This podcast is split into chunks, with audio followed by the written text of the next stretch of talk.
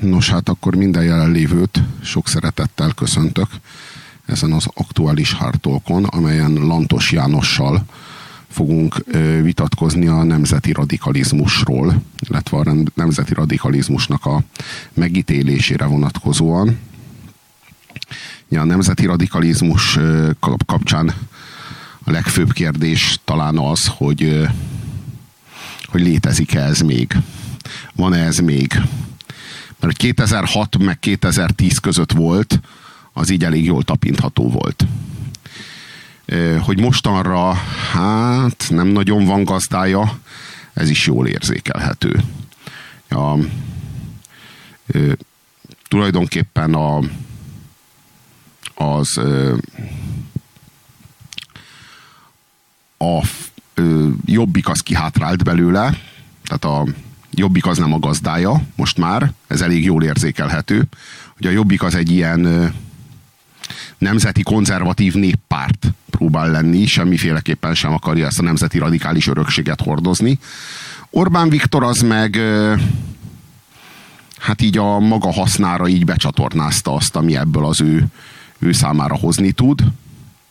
De tudjuk jól, hogy Orbán Viktor mindent becsatornáz, ami az ő számára hozni tud. Tehát, hogy ő, a, ő aztán tényleg tehát lehet azt mondani, hogy a Orbán Viktorhoz tartozik a nemzeti radikalizmus, már csak az a kérdés, mit szól ehhez Köves Lomó rabbi, aki szintén Orbán Viktorhoz tartozik. Tehát így, ez, így megint csak egy kicsit nehézkes a megítélése a, a nemzeti radikalizmusnak szól, hogy egyáltalán létezik ez még, Orbán Viktor zsebében van-e, és és egyáltalán jelente bármit a nemzeti radikalizmus időtől és, és tértől függetlenül. Tehát nevezhető-e, talán ez a legfőbb kérdés, nevezhető-e a nemzeti radikalizmus egy ilyen átfogó, általános ideológiának, ami szabályozza a világot helyzettől, tértől és időtől függetlenül, ahogyan a nagy ideológiák szabályozzák. Ugye a konzervativizmus, a nacionalizmus, a liberalizmus, a szocializmus, ezek olyan ideológiák, amik, amik nem egy helyzetnek szólnak, tehát nem egy csaló miniszterelnöknek szólnak pusztán. Egy gazember szemkilövető miniszterelnök elleni felháborodás szülte őket, ugye? Hanem ennél átfogóbbak, általános érvényűek ellentétben a nemzeti radikalizmussal, amivel kapcsolatban hát az az érzésünk, hogy az egy helyzetnek szólt, kifejezetten ennek a 2006-os helyzetnek szólt, és hogy ezt a 2006-os helyzet ez megszűnt, hogy a Orbán Viktor fülkeforradalma és a nemzeti együttműködés rendszere ennek a, ennek a gyur, Gyurcsány által vezetett rezsimnek a helyére lépett, a nemzeti radikalizmus, mintha föloldódott volna vagy elszivárgott volna, megszűnt volna a táptalaja, és azáltal maga a nemzeti radikalizmus is, mintha egy feloszlott volna, mint a köd. Hogy van ez? Először is köszönöm szépen a ö, Robinak, Robertnek, nem tudom, hogy nevezhetlek, hogy elfogadta a, a felkérésemet. Az, a vitának az előzményeképpen mindenképpen azt, nem tudom mennyire hallható, amit mondok rendben van, oké. Okay. Tehát a márciusi, talán márciusban volt a Snobiaktívnak egy műsora a tíz legmérgezőbb magyarországi szektáról, ahol a nemzeti radikális szekta, vagy úgynevezett szekta szerepelt, majd ezen is elvitatkozhatunk, hogy mik a szektának az ismérvei, és ott volt egy bevágás, egy részlet az én egyik beszédemből, ami tavaly szeptemberben volt, az erős elszántságnak a kvóta ellenes tüntetésen, ami tulajdonképpen teljesen migráció témaköré fonódott, tehát arról volt szó, és a stúdióban Robi és Farkas Attila Márton egyébként olyan gondolatokat mondott, amivel én nagyjából azonosultam, csak nem kapcsolódott semmilyen módon az én beszédemhez, azaz, hogy a nemzeti radikális táboron belül nagyon sok esetben a hagyományőrzés az összefolyik egy ilyen, hát általam legalábbis őrült magyarkodónak tartott, légből kapott, nem tudok rá jobb szót mondani, hülyeségekkel, hogy Siriusról jött magyarok, stb. stb. Tehát lehet, hogy meglepő, lehet, hogy nem, de ez, ezt, én, ezt én elismerem, hogy ez probléma, viszont nem ez jelenti a nemzeti radikalizmust, és akkor én írtam egy nyílt levelet, amit a betyárseregnek a honlapján le is hoztunk, amiben ezeket a dolgokat megpróbáltam helyre tenni, illetve egy felkérést felhívást intéztem feléjük, hogy nagyon szívesen állok elébe, akár nyilvánosan, akár e, négy szem közt egy sör mellett, hogy beszéljük ezeket a kérdéseket meg, illetve ezt azért tartottam fontosnak, mert azt rólam tudni kell, aki engem ismer, az tudja, hogy például számomra az nem kérdés, ami a nemzeti radikális oldalon sok esetben kérdés, hogy István vagy Koppány, kereszténység vagy pogányság, tehát én egyértelműen a kereszténység mellett török pálcát, sőt számomra a politika, mint olyan önmagában nem érték, annyiban érték, hogyha a kereszténység által képviselt világon túli igazságokat és erkölcsi normákat a politika által tudjuk képviselni. Tehát ezt itt az elején leszeretném szögezni, hogy engem mindig ez mozgatott, és meggyőződésem, hogy a nemzeti radikális oldalnak is akkor lesz jövője, hogyha ebből indul ki.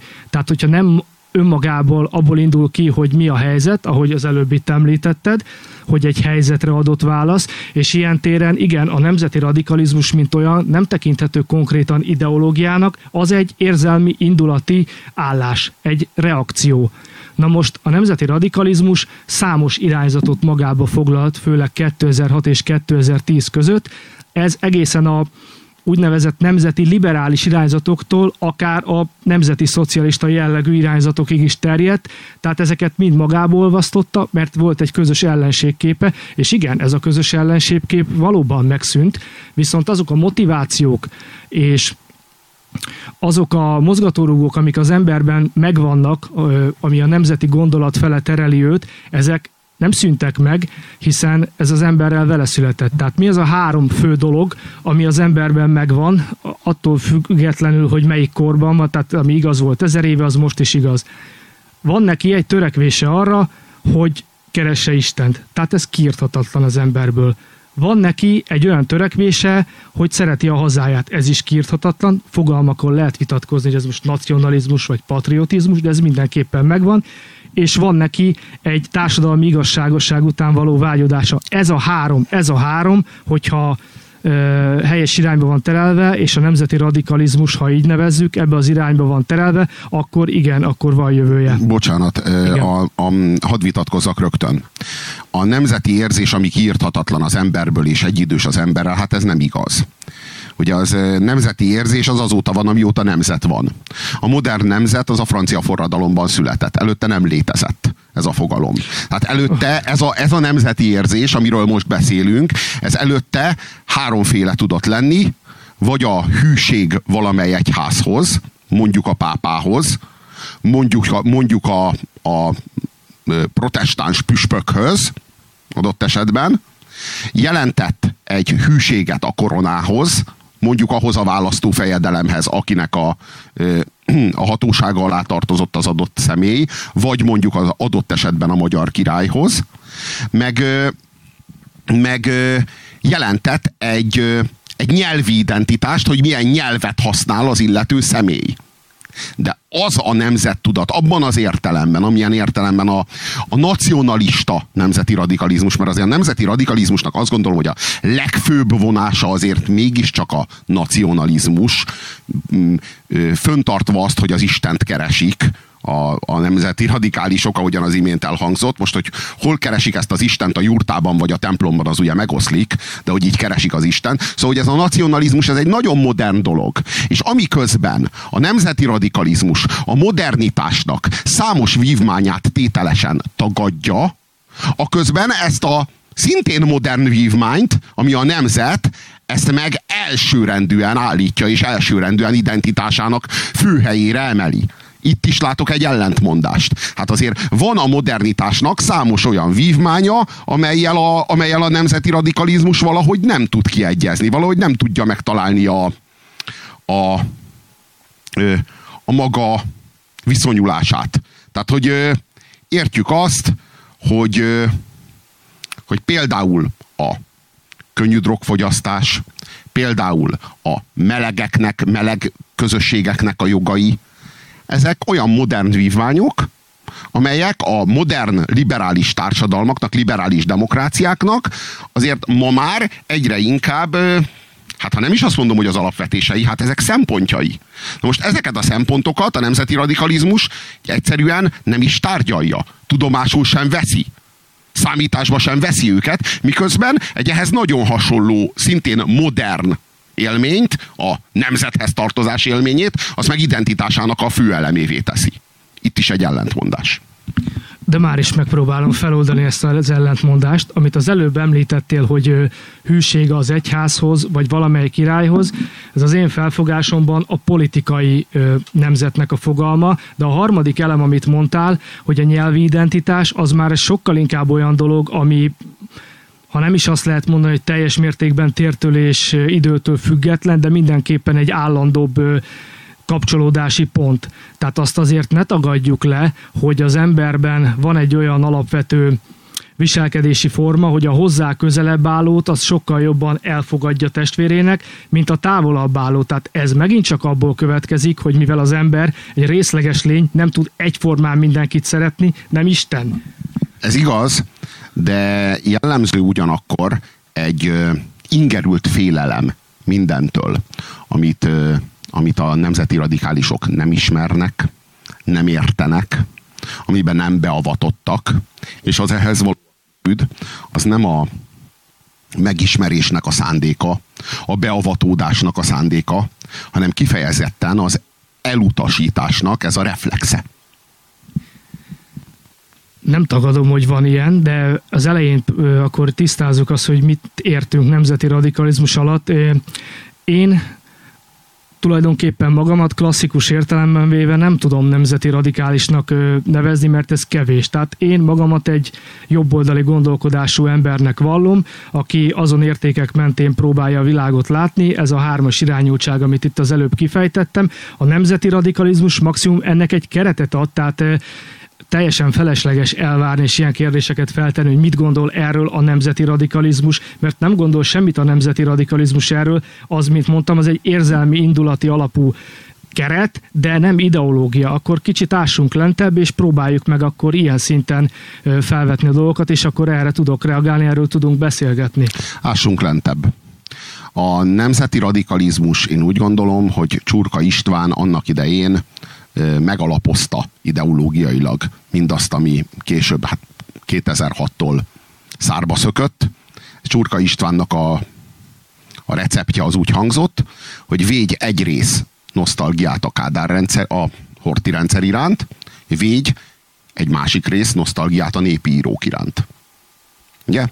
Tehát Szabó Dezső, Német László, ugyanakkor meg Horti Miklós, meg, meg, meg adott esetben a Gömbös Gyula.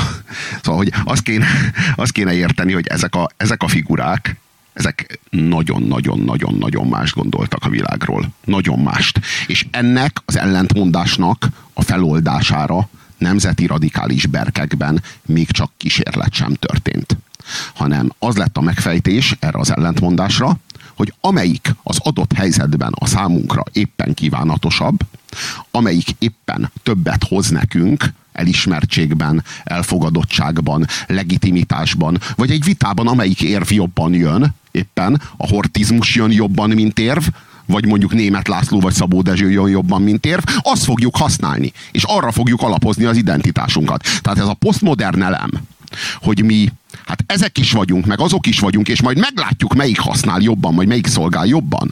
Majd akkor majd kiderül, hogy, hogy a dobócsillag vagy a nunchaku lesz a hasznos, az majd a harci helyzetben dől el. Szóval, hogy ez, és nem is lenne baj, hogyha ez a nunchaku, meg ez a, ez a dobócsillag, ez ugyanannak a fegyverarzenálnak lenne a része. De tekintettel arra, hogy Szabó Dezső meg Horti Miklós soha a kurva életben nem álltak volna szóba egymással, ez egy kicsit problémás ma ezt egy identitásban feloldani. És hogy tovább árnyaljam a képet, és kellőképpen összezavarjalak, Horti Miklósról egyébként kifejezetten lesújtó véleményem van, de ez egy más kérdés, viszont egy ellenkérdéssel próbálnék erre reagálni. Ez a fajta ellentmondás, vagy annak látszó kommunikációs stratégia, amit azt mondott, hogy a nemzeti radikális oldal folytatott, ez vajon nem az emberi természetből fakad olyan szinten, hogy a többi oldal is ugyanezzel él? Tehát a liberális oldal, vagy a konzervatív oldal? Tehát ezeket úgy vezetted le, hogy ezek egy exakt ideológia, liberalizmus, konzervativizmus, csak és kizárólag a nemzeti radikalizmus az, ami egy katyvasz. Nem, nem, nem, az egy ideológia, amely ideológiát ezeknek az ideológiáknak a képviseletére felesküdött pártok teleszarnak. Ugye? Ez nem az ideológiát minősíti, hanem a képviseletüket. Ugye? Na most a nemzeti radikalizmus az elvileg azért jött létre, hogy ellentétben ezekkel a semmire kellő gazember pártokkal, amelyek az elitet képezik, egy, egy hitelességet, egy szavahihetőséget állítson helyre a politikai garnitúra iránt, vagy önmaga iránt. Ugye? Hát ez nem teljesült. Az az érzésem, hogy nem teljesült. Az az érzésem, hogy ugyanolyan ugyanolyan álságos játék zajlik a szavakkal, meg a nyelvvel, meg a fogalmakkal, meg a hivatkozásokkal, meg az önidentifikációval, mint a komplett elitben. Ezáltal a nemzeti radikálisok, vagy a nemzeti radikalizmusból szárba szökött politikai mozgalmak tulajdonképpen nagyon kényelmesen, nagyon komfortosan befészkelődtek az elitbe. Identitásuk sem igazán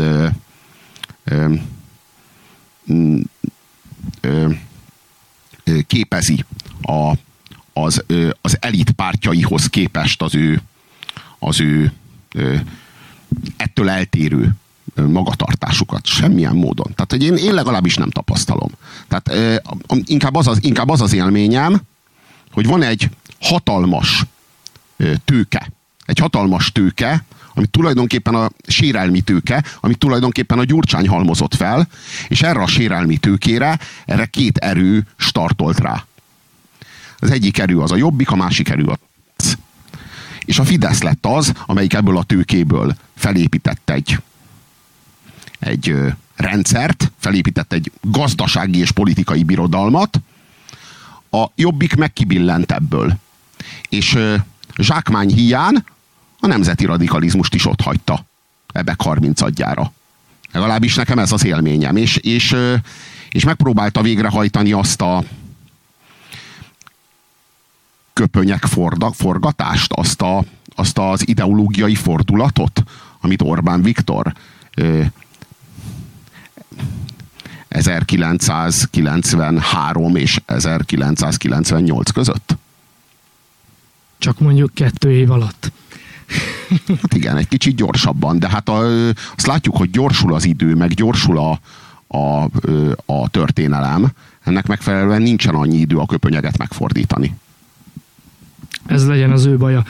Mindazonáltal én azt látom, hogy a nemzeti radikalizmus, hogyha már mindenképpen maradunk ennél a kifejezésnél, fogadjuk el, mert nincsen rá jobb, mindenképpen egy válaszút elé érkezett, ugyanúgy, mint a radikális jobboldaliság Magyarországon és Európa szerte.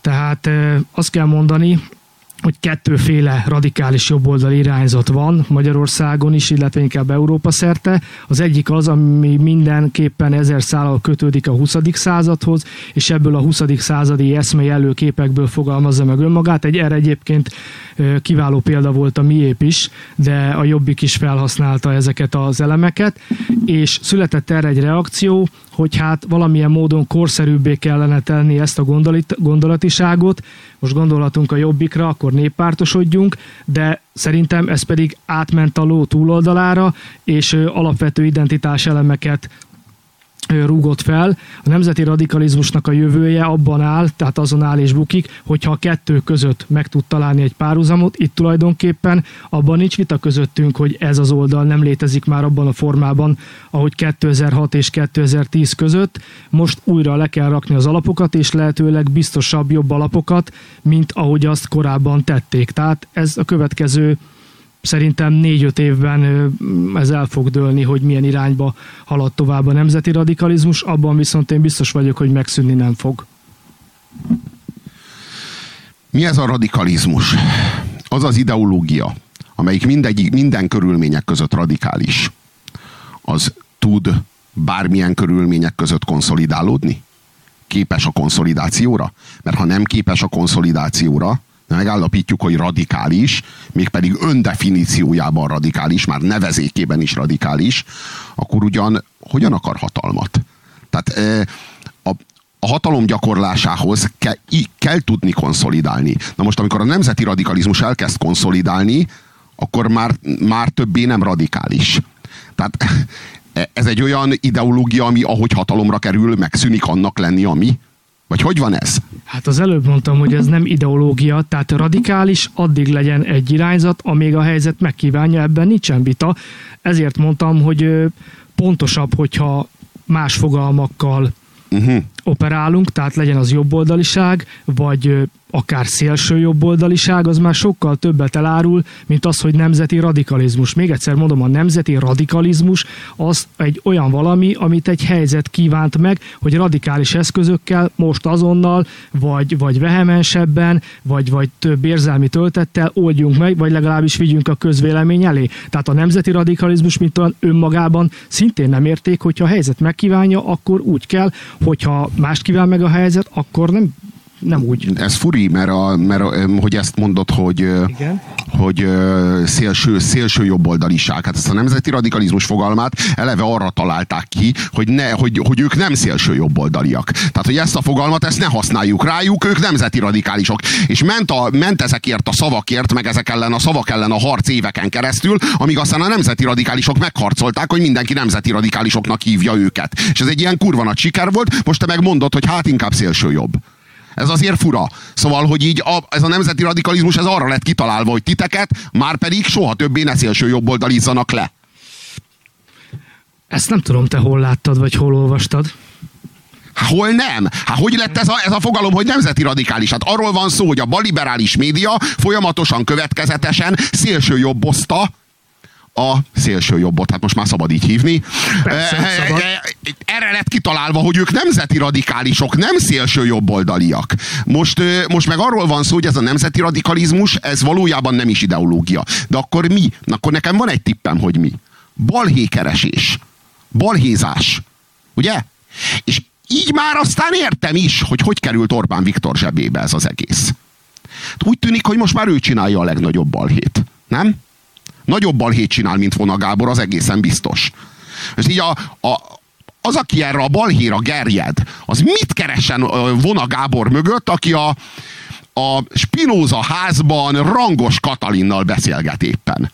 Ebben aztán semmi radikális nincs, ugye?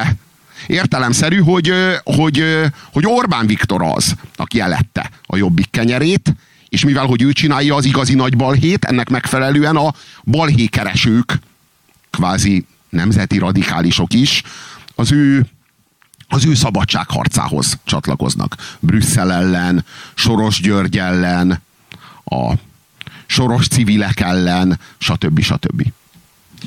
Jó, akkor próbálj. Jól értem? Helyel közel.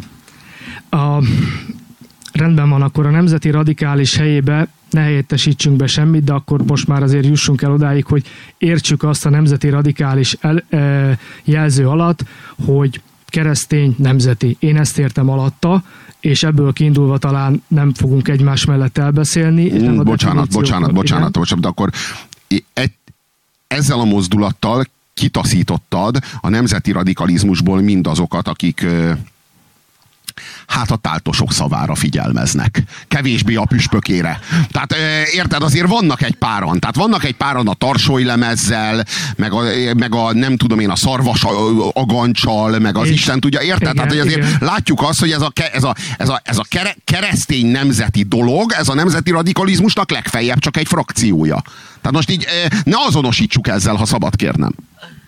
És attól, hogy milyen irányzatnak mennyi híve van, az mennyiben befolyásolja azt, hogy az hülyeség vagy nem? Nem, a hülyeséget nem befolyásolja. Csak nem, a, én, nem, én értem, hogy te azt hülyeségnek tartod, de attól az még ne, a nemzeti radikalizmus része, hogy te hülyeségnek tartod. Érted? Mert hogyha a nemzeti radikalizmusnak ugye lenne egy ilyen identifikációs főpapja, nem tudom ki, Budaházi György vagy Kirityán Zsolt lehetne ilyesmi. Legyen az utóbbi inkább. Igen. Neked igen, inkább az utóbbi. Ö, ö, hogyha ő azt mondja, hogy, hogy le a tarsoly lemezekkel, itt és most, ugye? És fel a rózsafüzérekkel itt és most. Tehát e, ez lenne a mondása, és erre, az, erre a komplet nemzeti radikális, nemzeti radikális szubkultúra azt mondaná, hogy nagyon helyes, így járunk el, akkor ezután talán lehetne ilyesmit mondani. Na most én ilyet nem hallottam sehol. vagy nem jutott el hozzá. De ettől függetlenül, igen, ebből a szempontból ez a felvetés jogos, hogy van akkor nevezzük így rózsafüzér és a tarsolylemez. Bár önmagában véve ez a kettő nem kellene, hogy kizárja egymást, hogyha ez az utóbbi megmarad egy hagyományőrzésnek a szintjén, és nem akarom abszolútizálni olyan értelemben, ahogy egy vallásos hozzá kell állnom. Én még egyszer csak azt tudom mondani, hogy a, a mi célunk az, hogy a nemzeti radikális oldalon belül, vagy akkor a radikális jobboldali oldalon belül ez az utóbbi, tehát a kereszténység legyen az, ami nem felhasználva, hogy ez egy politikai kereszténység, de mégis a, az irányadó elvei ezek legyenek, és akkor már egyből hogy mondjam, ezeket az önellentmondásokat ki lehet védeni, mert az egy szilárd ideológiai bár vallása azért csínyán bánjuk ilyen kifejezésekkel, hogy ideológia, de ki, szilárd erkölcsi alapokat nyújt, és amikor én azt mondtam, hogy a következő 5-6 évben ez eldől, hogy ennek az oldalnak milyen jövője van, milyen érvényel tudja képviselni magát, én akkor erre gondoltam, hogy ezen elvek mentén tudja magát megszervezni mert az szemmel látható, és ezt nekem is el kell ismernem, hogy az, hogy tíz nemzeti radikális, tízféle különböző vélemény, az csak addig marad egyben, amíg van egy közös ellenségkép.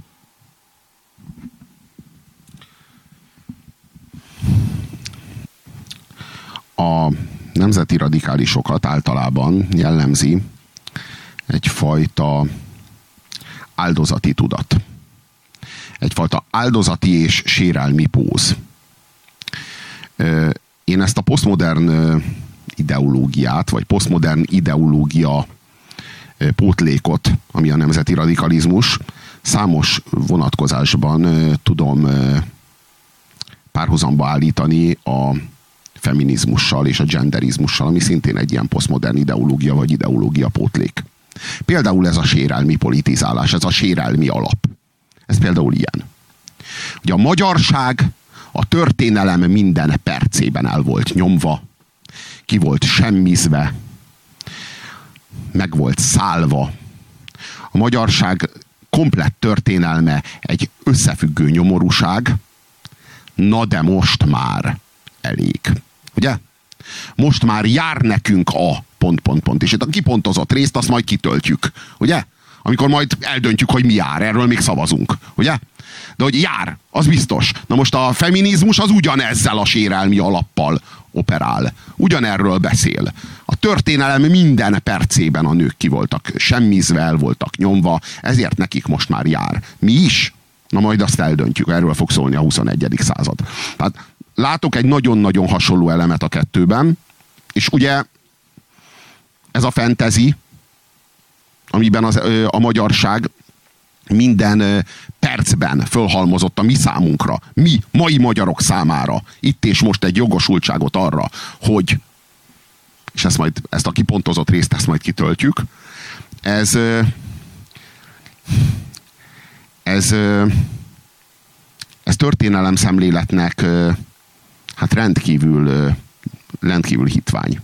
Tehát mm, biztos, hogy egy jó, jó népmese, meg egy jó sérelmi alap, ahhoz, hogy most nekünk járjon, de hogy valójában ez, ez a, ennek a magyar történelem realitásával hát nagyon kevés kapcsolata van, és hát vajon melyik ö, ország vagy melyik népség az, amelyik ne gyárthatna magáról megfelelően hazug és megfelelően szemkilövető miniszterelnökkel ugyanilyesmit. Ezt a kérdést úgy tudjuk a legjobban körüljárni, hogy megkérdezem tőled, hogy szerinted mi a helyes történelem szemlélet a magyarság történelmét illetően, ezzel nem azt mondva, hogy azonosultam azzal a fajta önsajnáltató szereppel, ami sok esetben része volt ennek az oldalnak, de előbb szeretném megkérdezni tőled, mert így sokkal könnyebben tudunk beszélgetni, hogy mi a te álláspontot, mert úgy e, kicsit elmegy a vita, hogy az én álláspontom akkor nevezzük úgy, hogy ismert, a tiéd nem. Tehát szerinted mi az adekvát válasz arra, hogy szemléljük a magyarság történelmét? Szerintem se jobbak, se rosszabbak nem vagyunk semmelyik másik népnél. Megvannak a magunk bűnei, és megvannak a magunk jogos sérelmei. Vannak a történelmünknek olyan pillanatai, amikor áldozatok voltunk, és vannak a történelmünknek olyan pillanatai, amikor elkövetők voltunk. És vannak a történelmünknek olyan pillanatai, aminek nem jár egyéb, mint szégyen, és vannak a történelmünknek olyan pillanatai, aminek nem jár egyéb, mint büszkeség. És ezek különböző pillanatok, és ebből áll össze a történelem. És azt gondolom, hogy minden nép történelme ilyen. És aki az egyiket eltagadja, az egyiket elhazudja, legyen az a klubrádió, aki a másikat eltagadja, a másikat elhazudja, legyen az a Mária Országa Rádió, az, az épp úgy meghamisítja a történelmet, és épp úgy politikai hasznot akar fölhajtani egy veszedelmes és álságos hazugsággal. Mi következik abból, hogy, hogy el voltunk nyomva, hogy a történelmünk az egy összefüggő nyomorúság és elnyomatás? Az, hogy mi esetleg valamit szarul csináltunk a múltban, amin esetleg változtatnunk kéne? Esetleg változnunk kéne? Esetleg ö, ö, jobban kéne csinálnunk ezt vagy azt? Vagy, vagy esetleg az következik ebből, hogy a büdös rohadt zsidó elvette a pénzünket. És hogy ki kell telepíteni. Mondjuk. Mondjuk ez. Mondjuk ez. Melyik, melyik, melyik következik ebből a kettőből? Melyik következik ebből a, e, e, e közül a kettő közül? Én azt gondolom, hogy mind a két választ ki lehet hozni ebből. Már csak az a kérdés, hogy milyen mértékű az analízis, a történelemnek az analízise, meg önmagunknak az analízise. Milyen alapos, mennyire mélyre ásunk le önmagunkba, mennyire mélyen ásunk le a, a, a magyarság történelmébe. Nyilvánvalóan mi jobbak vagyunk, mint a többi nép. Ugyanakkor szerencsétlenebbek, elnyomottabbak, kisemmizettebbek vagyunk, mint a többi nép. Ez itt egy ellentmondás, ugye? Ezt úgy hívják, hogy kognitív diszonancia. Na most itt lép be az úgynevezett kognitív diszonancia redukció. Ugye redukálni kell a kognitív diszonanciát, fel kell oldani ezt az ellentmondást valahogyan. Tehát vagy nem voltunk elnyomatva az életünk során mindig, vagy nem vagyunk különbek, mint a többi nép. Na most ebből a kettőből nem engedünk, ugye? Tehát akkor valahogy föl kell oldani ezt az ellentmondást, és hát itt vannak a zsidók. Hát ők majd feloldják nekünk ezt az ellentmondást. Ők az okai. Ő miattuk van. A nyilván a, úgy szedték a kamatot, vagy nyilvánvalóan ö, olyan gazember módon ö, avatkoztak be a magyar politikába, a magyar szuverenitásba, az Isten tudja mibe. A lényeg az, hogy annak az lett az eredménye, hogy mi vagyunk a legszerencsétlenebb nép a Földön. Ami megint csak egy hazugság. Megmondom őszintén, hogy azért tettem föl neked ezt a kérdést, hogy te hogy látod, mert valamelyest ismerem az álláspontodat ezzel kapcsolatban, és így azt mondhatom, hogy körülbelül 80%-ban azt mondtad el, amit én is elmondtam volna, és ezt egy nagyon jellegzetes téma körül lehet megvilágítani, ez pedig a trianoni békeszerződés, most talán a Csíksomjói búcsú kapcsán valamelyest ez aktuális is. Elmondom, hogy én mit gondolok Trianonról. Azért mondom el, mert ez a magyar történelem szemléletnek egy olyan traumája, traumatikus, máig feloldatlan, vagy, vagy hogy mondjam, egy, egy nyitott sebként funkcionál ez, és nagyon kényelmes sajnáltatni magunkat, hogy ezért mi nem voltunk hibásak.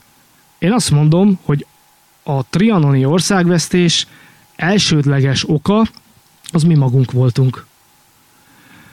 És amíg ez a fajta önfelismerés nem történik meg, hogy nem másokban kell keresni a hibát elsősorban, és ezzel nem azt mondom, hogy másoknak ne lennének akár olyan bűneik, amit a magyarság ellen elkövettek, amiket ki kell mondani, ki, le, úgy, még egyszer, ki lehet és ki is kell mondani, de csak és kizárólag mindenért másokat hibáztatni, ezzel egy, ebben egyetértek veled, hogy ez nem vezet sehova. Tehát Trianonra nem az jelen pillanatban a megoldás, hogy akkor felmentjük önmagunkat. Egyébként éppen a, az előbb említett Horti Miklós kormányzó kapcsán, amit mondtam, hogy túlságosan nem látom pozitívnak a, az ő szerepét. Az egyik az, hogy egyébként a revízióért tulajdonképpen ő az égvilágon semmit nem tett, a nagyhatalmaknak köszönhette, viszont egy nagyon jó jövedelmező revízió kultuszt épített ki az országban a két világháború között. Magyarország a népe Krisztusa, ez vallásgyalázásnak tartom egyébként személy szerint. Ö, mindent vissza, hogyan vissza? És most akkor ez egy botránykő lesz egyébként 1941-ben Hubai Kálmánnak és Vágó Pálnak, nyilas képviselők, volt egy olyan javaslata a Magyar Országgyűlésben, hogy szélesebb körű autonómiát a visszatért nemzetiségek javára, kulturális, politikai értelemben, hiszen az vezetett Trianonhoz, hogy ezek a szlovák, román, szerb emberek nem érezték hazájuknak ezt az országot, csupán államot tudtunk adni nekik, mi volt arra a reakciója a Horti rendszernek, megfosztották őket a mandátumoktól, hazaárulóknak bélyegezték őket, és ezt roppant rövidlátónak tartottam akkor is, és ma is ezt a fajta magatartást, amikor ilyenekre hivatkozunk, hogy nekünk ősi jogunk van azokra a földekre. Erre egy idézet, egy igencsak híres történelmi személytől, a Föld azért, aki teleszüli. Lehet, hogy ez csúnyán hangzik, lehet, hogy túlságosan pőre, drasztikus, de tulajdonképpen erről van szó. Tehát addig, amíg ebben a 93 ezer négyzetkilométerről megnézzük a demográfiai mutatókat, hogy még mindig fogyatkozunk, addig ne nagyon akarjunk határon túl mutatni. Egyébként ettől függetlenül pedig a határon túli autonómia törekvéseket, a székelyföldit, azt lehet támogatni, de reális célokat tűzünk ki magunkat ebből a, szempont, ebből a szempontból, ne pedig ilyen hagymázas, hogy mindent vissza Trianon, mert ez csak önsajnáltatáshoz vezet, és a még, még egy gondolat, hogyha már a zsidók szóba jöttek, igen, van analógia, amit egyébként a zsidóság is csinál, vagy legalábbis annak egy része, hogy a szekularizáció miatt ugye elvallástalanodott a zsidóknak egy része, jött egy valláspótlék. És mi ez a valláspótlék? A holokauszt tovább nem megyek, mert sajnos Magyarországon ma büntetőjogi kategória ennek tárgyalása. Uh-huh. De, de ahogyan a kereszténység is el, el érvénytelenedett és eljelentéktelenedett, és ahogyan a keresztény középosztály is elvallástalanodott, nekik is kellett egy valláspótlék, és ez lett Trianon. Éppen ugyanúgy. Éppen ugyanúgy. Bizony. És ahogyan a holokausztból biznisz lett, éppen úgy a Trianonból is biznisz lett. Bizony. És ö, persze a holokauszt bizniszről való beszéd az, ö, az ö, világszerte egy, egy ilyen nagyon-nagyon súlyos tabus értés. Ugyanakkor a Trianon üzletágról való beszéd, az pedig hát nemzeti radikális berkekben egy igen súlyos, meg jobboldali körökben egy igen súlyos tabusértés. Holott hát ugyanúgy létezik Trianon üzletág, mint ahogyan holokauszt üzletág is létezik. A Trianon üzletág az is a, a, a nemzeti radikalizmust igen keresztbe kasul átszövik ezek a gazdasági érdekek, amelyek ö, a, a Trianon ö, Trianon sérelemnek, a Trianon traumának a be nem gyógyulásához fűződnek. Pontosan ugyanúgy, mint a holokauszt esetében. Ezeknek a gazdasági érdekcsoportoknak nem érdekük, ellenérdekeltek a gyógyulásban, a feldolgozásban, a megértésben. Ellenérdekeltek abban, hogy, hogy a sebek begyógyuljanak ennek a, ezeknek a gazdasági érdekcsoportoknak, ezeknek megvannak a, a kisvállalkozói, megvannak a középvállalkozói, megvannak a nagyvállalkozói. Egészen a turulbolt hálózatokig. Tehát pontosan, pontosan látjuk és érzékeljük. Nyilvánvalóan a holokauszt az egy sokkal nagyobb üzleti szerveződés, a holokauszt üzlet, mint a Trianon üzlet. De hát világszerte globálisan egy átélhetőbb dolog egy genocidium, mint egy igazságtalan határrendezés. Ezt azért beláthatjuk. De ugye nincsen jelentősége a, az üzleti ö, ö, ö, átfonódások méretének, hiszen egy elvi kérdésről beszélünk. Én azt gondolom, hogy a, hogy a Trianonnal kapcsolatban nemzeti radikális oldalon egyáltalán nem széles körű az érdekeltség abban, hogy ez a dolog ez feldolgozásra, megértésre, még gyógyul, begyógyulásra kerüljenek a Trianon által ütött sebek. Te hogy látnád azt, hogy mik lennének azok a folyamatok, amiknek el kellene indulnia, hogy ezek a sebek begyógyuljanak? Röviden. Hát röviden. Először is úgy gondolom, hogy van két akceptálhatatlan álláspont. Az egyik álláspont, az egyik akceptálhatatlan álláspont az a baloldalé, a másik az meg a jobb oldalé. A, fogalmazunk úgy, hogy a szélső jobb oldalé. Ez felszabadult ez a kifejezés. Örülök. Igen. A, a baloldalnak az álláspontja az az, hogy ezt a békeszerződést, ezt bírálni, bármilyen formában, bármilyen módon bírálni, az, az elfogadhatatlan, irredentizmus, sovinizmus, és a, és a, a ténylegesen hortifasizmus. Egyáltalán, egyáltalán megemlékezni az igazságtalan békeszerződésről, egyáltalán beszélni arról, hogy, ez, hogy ennek milyen súlyos következményei lettek, mekkora nemzetkatasztrófa volt a trianoni békediktátum. A másik elfogadhatatlan és szélsőséges narratíva, az pedig a szélső jobboldali narratíva, amely szerint a miénk volt ezer évig, egy falut sem adunk nékik. Ugye? Csak hogy nem ez a szélső jobboldali vissza, narratíva Vissza, mindent, mindent vissza. Lehetséges, hogy nem ez a szélső jobboldali narratíva, de kimész egy, kimész egy nemzeti radikális rendezvényre, vagy bármilyen tüntetésre, 230 féle matricát meg kulcstartót fogsz tudni vásárolni ezekkel a feliratokkal. Tehát most ezt lehet tagadni, hogy ez valójában nem narratíva, meg ez a narratíva nincs, de azért a kulcstartók kurva jól fogynak. Meg a matricák kurva jól fogynak, amelyeken ez a felirat. De hogy ez a narratíva, ne, ez, hogy mondjam, ez, én értem, hogy ez nehezen elismerhető, de hogy valójában ez két teljesen irreális narratíva. A valóság az az, hogy ez egy olyan békeszerződés volt, aminek a ténye jogos volt, a módja pedig elfogadhatatlan, sérelmes és igazságtalan.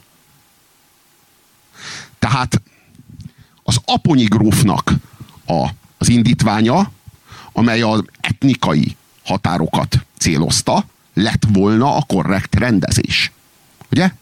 Ez, ez egy, ez egy ez egy elfogadható narratíva. Most ez a narratíva gyakorlatilag nincs. Nincs jelen. Te láttál Aponyi gróf által rajzolt, ö, ö, rajzolt ö, határkontúrt matricaként bármilyen autón? Mert én kurvára nem láttam egyet se. Kizárólag a történelmi Magyarországot láttam. Azt, azt a történelmi Magyarországot, ami hogyha most megvalósulna, hirtelen a magyarság 22%-os kisebbségbe kerülne. Ugye? De, a, de a matrica az mégis ott feszít az autón, ugye? Leginkább a Dacián. Hát azt magyar ember létére nem tudom, hogy Dácsiát ki hogy tud venni, de hát ez egy hát zárójeles megjegyzés. Hát láttunk ilyet. Igen, látunk ilyet. E, azt gondolom, hogy jogosak a felvetéseid, viszont a fekete-fehér gondolkodásmódot azt mégis tetten érem abból a szempontból az, hogy létezik Trianon biznisz, és egyébként én azt gondolom, hogy az ebben részvevők nagy része az nem olyan, aki számításból, vagy, vagy rossz indulatból gyártana nagy magyarországos matricákat, nagy magyarországos zoknit, stb., amit től én személy szerint igazából, hát nem is az, nem, nem, nem a szimbólóktól viszonyok, hanem az, hogy ezt mindenképpen pénzre akarjuk váltani, de attól, hogy egy ilyen matricát valaki kitesz, abból még nem következik az szerintem, hogy ténylegesen ezt a narratívát kövesse száz százalékig, hogy akkor itt most sajnáltassuk magunkat, itt akkor az összes környező népet ki kell írtani, stb. Ebből azért levezetni ezt, ez, hogy, hogy mondjam, én csúsztatásnak érzem mindazonáltal a helyes narratíva az a kettő között kellene, hogy húzódjon, és amire nekem hatásom van, vagy akikkel én beszélgetek emberek, nem titok, tehát évek óta mondom ezekben a körökben, hogy Trianonnak a tragédiáját nem úgy tudjuk feloldani, hogy, hogy a környező népek fele gyűlölködünk, hanem úgy, hogy megértetjük velük, megértjük velük, hogy közös történelmünk van, közös kulturális örökségünk, és egyébként, ha már a közös pontokról beszélünk, én kimondottan jó kapcsolatokat ápolok szlovák szélső jobboldaliakkal is. Ez hogy fér bele akkor ebbe a narratívába? Hát ez egy érdekes helyzet, ugye az internacionalista nacionalizmus. Ez, ez megint nem csak tudom, ez, így. Miért is? Mert mi, mit értünk akkor internacionalista nacionalizmus? Hát az, hogy, az, hogy te szlovák szélső jobboldaliakkal találkozol, ez az internacionalista nacionalizmus. Ez maga az. Ezt értem alatta. Tehát ugye internacionalista, hiszen szlovákok, nacionalizmus, hiszen szélső jobboldaliak. Tehát, hogy, hogy valójában ti egy, egy olyan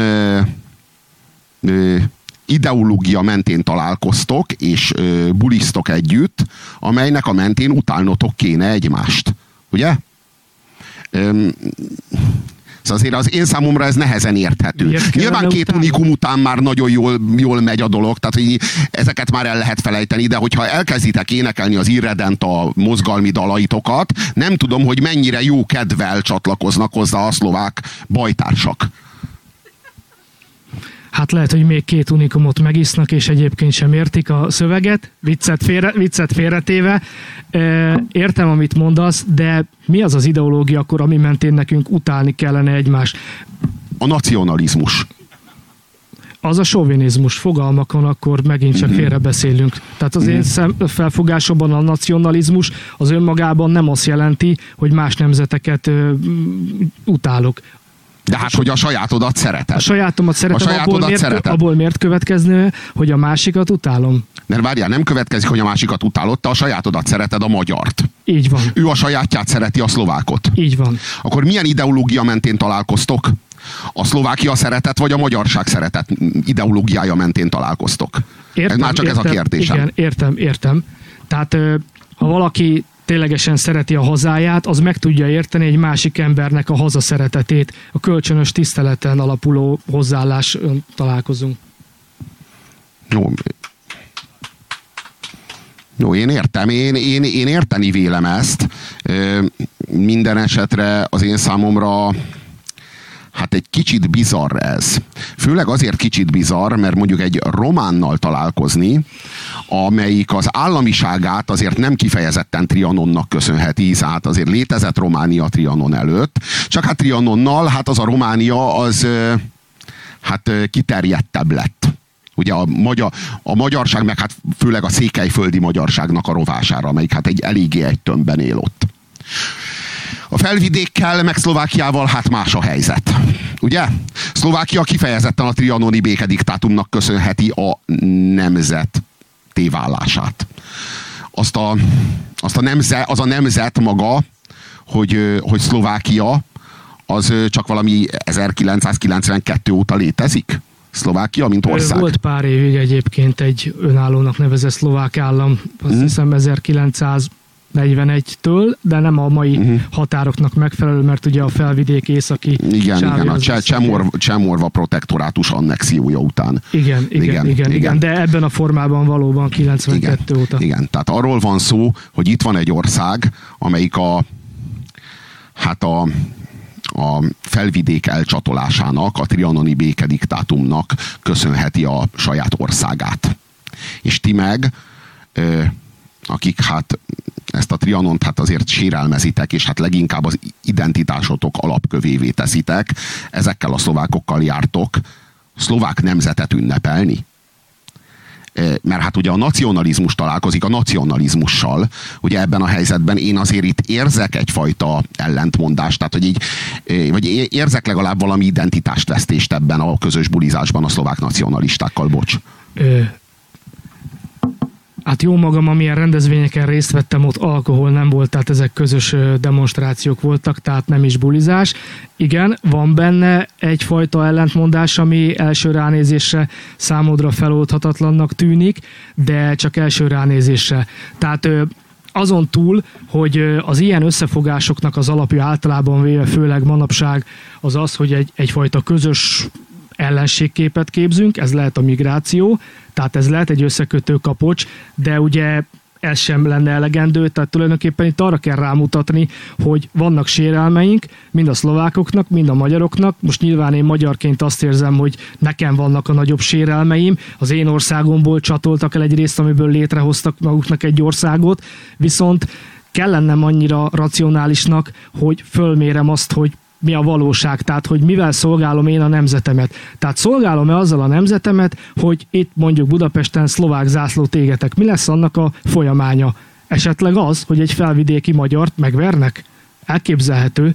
Vagy mi lesz annak a folyamánya, hogyha a szlovák szélső jobb oldallal ö, olyan kapcsolatokat ápolunk, akiknek ráhatása van ezekre a körökre, és egyébként ezek a folyamatok elindítottak olyan ö, hozzáállást a szlovákiai szélső oldalban, hogy ö, a magyar veréseknek, vagy a magyar ellenes atrocitásoknak a száma csökkent. Tehát ezzel tulajdonképpen, bár lehet, hogy egy kis gondolkodásra kellene, hogy késztesse azokat, akik egy első felindulásból, akkor, akkor rohadt szlovákok, akkor, akkor pozsonyig vonulunk, más kérdés, hogy mivel felháborodásra buzdítja őket, de attól függetlenül én ezt következetesen vallom bárki előtt, hogy Trianonnak a megoldása, a határon túli magyarság kérdésének a, a, a jobbátétele, tehát a határon túli magyarokért a kiállás, az nem kell szükségszerűen, hogy összekapcsolódjon egy környező népek elleni sovinizmussal. Ezt, ezt mindenhol hangoztatni fogom, és attól, hogy te ezekről nem hallasz, ebben a táborban ez a fajta gondolkodás most szélesebb körben nyert teret, mint azt te hiszed. Remekül hangzik. Nekem van egy nagyon súlyos élményem, még a nem valami tíz évvel ezelőttről, vagy még több is, 12 évvel ezelőttről, amikor rádióztunk egy, az egyik kollégám, akinek az apja jogvédő, egy olyan, egy olyan ügyet látott el, egy olyan ügyben a, látta el cigányoknak a jogvédelmét, amely cigányoknak a lagziát a rendőrség szétverte. Egy pogrom keretében szétverte. Minden, elő, minden előzmény nélkül, minden, minden különösebb ok nélkül. Nyilvánvalóan valamiféle okot tulajdonítottak ennek, minden esetre annak a lagzinak a szétverése. Én úgy gondolom, hogy a rendőrségnek mindig van oka arra, ha veret, ha más nem a, a jelvénye, vagy az éppen ki nem tűzött megkülönböztető jelzése. Tehát valami okot mindig talál. Minden esetre annak a lagzinak a szétverése egy nagyon-nagyon súlyos jogsérelem volt. Mi akkor a rádióműsorunkban beszélt, beszéltünk erről. És az akkor már szárnyait bontogató nemzeti radikális szubkultúra, amelyik hát azért hallgatta a műsorunkat rendre, hát tömegesen demonstrált a rendőrök mellett. Tömegesen ö, fejezte ki a szolidaritását a hős rendőrök iránt akik szétverték a cigánylagzit. Milyen nagyon jól tették, milyen helyesen jártak el. Puzsérkám, jártál-e már Szabolcsban, stb. stb. Majd akkor pofázzál, stb. stb. Na most, amikor erre rá egy évvel a rendőrség a 56-os forradalom 50. évfordulóján megkülönböztető jelzés nélkül lövetett ki emberi szemeket ver, vert szét embereket az utcán. Ugyanez a rendőrség. Akkor a nemzeti radikálisok nyűszítve követeltek jogállamot. Meg demokráciát. És megjelentek a nemzeti jogvédők. És ők a nemzeti jogvédők, ők a liberális szabadságjogokra hivatkoztak. Na most itt, itt van, itt feltárul egy kettős könyvelés, egy erkölcsi kettős könyvelés. Hát amikor a, a nekünk nem tetszőket veri szét a rendőrség jogtalanul és alávaló posztkádárista brutalitással, akkor az helyes és jó, és tapsolunk neki. De abban a pillanatban, hogy ugyanez a rendőrség, ugyanezzel a brutalitással a mi sorainkat veri szét, abban a pillanatban jogállamot, meg demokráciát, meg jogvédelmet, és már is bújjuk a BTK-t, ugye? És már is hivatkozunk a szabadságjogokra. És ez az erkölcsi kettős mérce, ez folyamatosan működik, és ezt folyamatosan alkalmazza a nemzeti radikalizmus. Mondok még egy példát erre. Amikor, amikor a a ö, nemzeti radikális szabadságharcosok felgyújtották a jegyirodát a Hollán Ernő utcában, akkor széles körben zajlott a gratulálás, meg a biztatás, hogy hősök, és így tovább. Tehát érdekes módon akkor nem volt, nem volt ez a jogászkodás. Akkor ez, ennek, ennek nem volt itt a helye. Hanem akkor az így elhangzott, hogy a forradalmi erőszak az legitim. Ugye? De abban a pillanatban, hogy a, hogy a, a nemzeti radikálisok szenvednek el ez hasonló sérelmet, abban a pillanatban meg megy a jogászkodás. És ugye én azt gondolom, hogy például a Tomcat az ennek a kulcsfigurája. Tehát, hogy ő ennek kifejezetten a kulcsfigurája. Hogy így, amikor az én rovásomra történik valami, akkor a legnagyobb jogász vagyok. Abban a pillanatban, meg hogy hát mi vagyunk azok, akik elkövettünk valamit, abban a pillanatban a BTK-t félrevetjük, és magasba emeljük a, a, a lázadásnak az ászlaját, amely legitimé teszi a forradalmi erőszakot. És ez újra meg újra következetesen ö, ö, alkalmazásra kerül, ez a kettős mérce, amely ténylegesen hitelteleníti mind a két magatartást, mind a két álláspontot ezen az alapon és ezen a logika mentén haladva viszont, amit elmondtál, ez a kettős könyvelés, vagy ez a kettős mérce, ez nem kizárólag a nemzeti radikális oldal sajátja, hanem minden csoportosulásé Magyarországon. Tehát ezt ugyanúgy a liberális oldalra, ugyanúgy akármelyik oldalra rá tudtad volna húzni, és le tudtad volna vezetni. Ez azt jelenti, hogy a nemzeti radikálisok nem különbek? Nem, ez azt jelenti, hogy így működik tömegben az ember. Ez a tömegembernek a sajátossága, viszont egy kérdés, tehát itt említettél te egy szétvert cigánylagzit. Nem tudom, hogy így történt-e, én ezt első blikre nem hinném el, bizonyítékaid vannak el. Ezekről a rendőrökről? Hát De hogy, hát hogy lehet a ezekről a rendőrökről nem, nem, nem, nem, nem, nem, nem azért. Nem ja azért. nem, hogy a cigányokról, hogy szétlettek verve. Hát hogyan?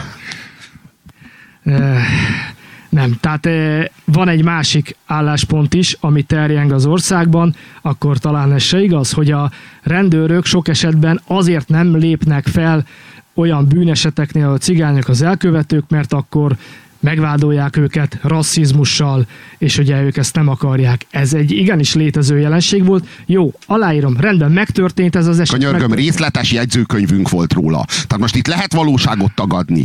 Az egyik műsorvezető társamnak az apja védte őket. Részletes jegyzőkönyvünk volt arról, hogy mi történt. Pontosan, tanúvallomásokkal. Tudjuk, hogy ez történt. Most ezt le lehet tagadni. Én nem állítom, hogy cigányok nem követnek el tömegesen Kelet-Magyarországon jogsértést. Én egy olyan esetről beszélek, amikor ezek a gazember posztkádárista rendőrhordák követtek el nagyon súlyos jogsértést cigányoknak a sérelmére.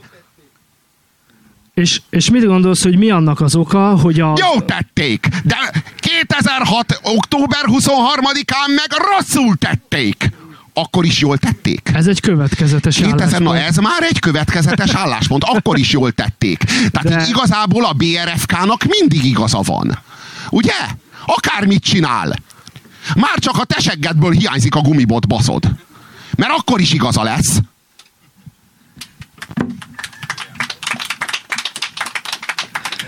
Próbáljuk meg azt boncolgatni, rendben, elhiszem, így történt, sőt, elismerem a jog szemével nézve, az egy jogtalan cselekedet volt, ezek a cigány emberek akkor nem szolgáltak erre rá. De azok a kommentek, amik jöttek az oldalatokra, hogy jól tették, megérdemelték, az nem ok nélküli, tehát azért boncolgassuk azt is, hogy mi az a társadalmi reakció, tehát miért alakul ki, hogy ez rá egy 10-ből 9 embernek a, a, a vélemény, rávágja, hogy megérdemelték. Ez miért van? Talán azért, mert kollektív bűnösség elvét alkalmazzák a cigánysággal szemben. Tehát bizonyos cigány elkövetők miatt egy komplett cigány lagzi teljes mezőnye megérdemli a veretést. Hát ez, mi, mi ez, ha nem kollektív bűnösség? Hát itt arról van szó, hogy ö, ö, jól pofán váglak, és megérdemelted, hiszen Mészáros Lőrinc lop, és hát ő is magyar, ahogy te. Ö, még egyszer jól pofán váglak, és azt is megérdemelted, hiszen Tiborc István is lop, és az is magyar, nem csak te. Most ugyanezen az alapon. Ugyanezen az alapon. Ez így működik a kollektív bűnösség. És hogyha én azt mondom, hogy ezek a cigányok, akik ebben a lagziban voltak, nem követtek el olyat, amivel rászolgáltak volna erre. Ennek ellenére, ennek a leple alatt igenis nem tagadom el ezt, hogy olyan fogalom, hogy cigánybűnözés létezik Kelet-Magyarországon. Jó, nézd, olyan fogalom, hogy cigánybűnözés létezik Kelet-Magyarországon, ez az állításod. Tehát a cigánylagziban mindenkire, hát legalább egy-két veselerugás kiár, ugye? Hiszen létezik a cigánybűnözés. Nem, nem, Tehát te hoztad nem, ezt nem a fogalmat. Nem ezt én meg úgy gondolom, én meg úgy gondolom, hogy attól, hogy az a, abban a lagziban cigányok vannak, és amúgy egy csomó bűncselekményt, meg egy hogy mondjam, egyfajta bűncselekmény típust cigányokkal azonosítunk, és azt mondjuk, hogy ez a cigánybűnözés, ezért aztán azok a cigányok ott megérdemlik a veretést, és egyébként meg, ha az cigánybűnözés, akkor a Mészáros Lőrinc Tiborc István féle lopás az a fehér bűnözés? Vagy magyar bűnözés? Alkalmazzuk rá ezt a kifejezést? Miért ne alkalmazzuk? Hiszen mind a kettő fehér is, magyar is. Engem sért, ugyan, de hát a kollektív bűnösség már csak ilyen. Most én azt gondolom, hogy ne a bőrszíne alapján azonosítsuk ezt be. Én értem, hogy a nem tudom én, a, a magántulajdon elleni vétség nem tudom én, 300 ezer forintig jellemzően cigányokra jellemző, 300 millió forinttól meg jellemzően fehérekre. Ennek megfelelően a 300 millió forint fölötti bűncselekményeket neve, nevezzük tipikusan fehér bűncselekményeknek, a 300 ezer alattiakat meg hát nevezzük, ahogyan nevezte, tipikusan cigány bűncselekményeknek. Ezek után ö, fehér keresztény magyar emberek lagziát is teljes joggal lehetne, hogy agyba főbe verni, rugdosni, és onnan embereket ö, hátra, hátra bilincselt kézzel bevinni. Tehát mi következik abból, hogyha elismerjük azt, hogy ennél a roma lagzinál a rendőrség jogtalanul lépett fel. Abból semmi esetre sem következik az, hogy ez nem egy létező probléma, az sem következik, hogy ez csak és kizárólag a bőrszínnel lenne összefüggésbe, az viszont következik, hogy amit te mondtál, 300 ezer forint alatti bűncselekményeket jellemzően cigány származású emberek követnek el jellemző módon, és egy gondolattal megtoldalám, kíváncsi lennék a véleményedre, hogy, hogy erről mit gondolsz. Én azt látom, hogy egy cigány származású elkövetőnél az erőszak az nem eszköz, hanem öncél. Nézzük meg akkor a leghíresebb fehér bűnözőt, vagy az egyik leghíresebbet, a viszkis rablót. Hogy járt el? Bement egy bankba, elővette a fegyverét, ráfogta az alkalmazottakra, hogyha nem az történik, amit ő akar, akkor erőszak lesz. Az történt, nem történt erőszak. Három cigány nyugdíjashoz betör, elveszi a nyugdíját, nem szorulna rá az elkövető, hogy erőszakot alkalmazok, ennek ellenére megerőszakolják, kinyomják a szemét, átvágják a torkát. Nehogy már abból Ez... vezesd le, hogy Móri mészárlást fehér magyarok követték el, nem cigányok. Móri mészárosok. A Móri mészárosok ö, fehérek, magyarok és gyilkosok. Jó, rendben van. Az arányokat nézzük meg. De hát elfogták az elkövetőket. Múlik mészszállás az éppen olyan magyar rendőrség szabályra tartozik. Valaki.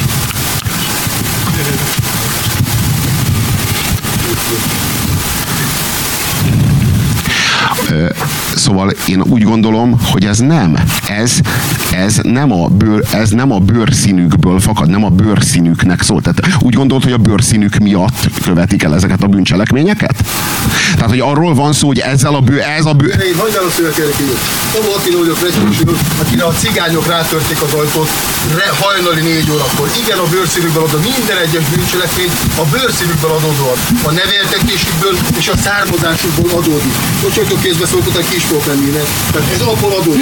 Méghozzá elmondom, elmondom még egyszer, elmondom még egyszer, amikor, amikor a, a bíró azt mondja egy vádlottnak, az én esetemben, amikor a, a két éves lányomnak a fejét tartottak a pisztolyt, és azt mondja a bíró az ítéletéről, tekintettel a származására és a neveltetésére enyhítő körülményként, akkor miről beszélünk? Akkor nincs bűnözés.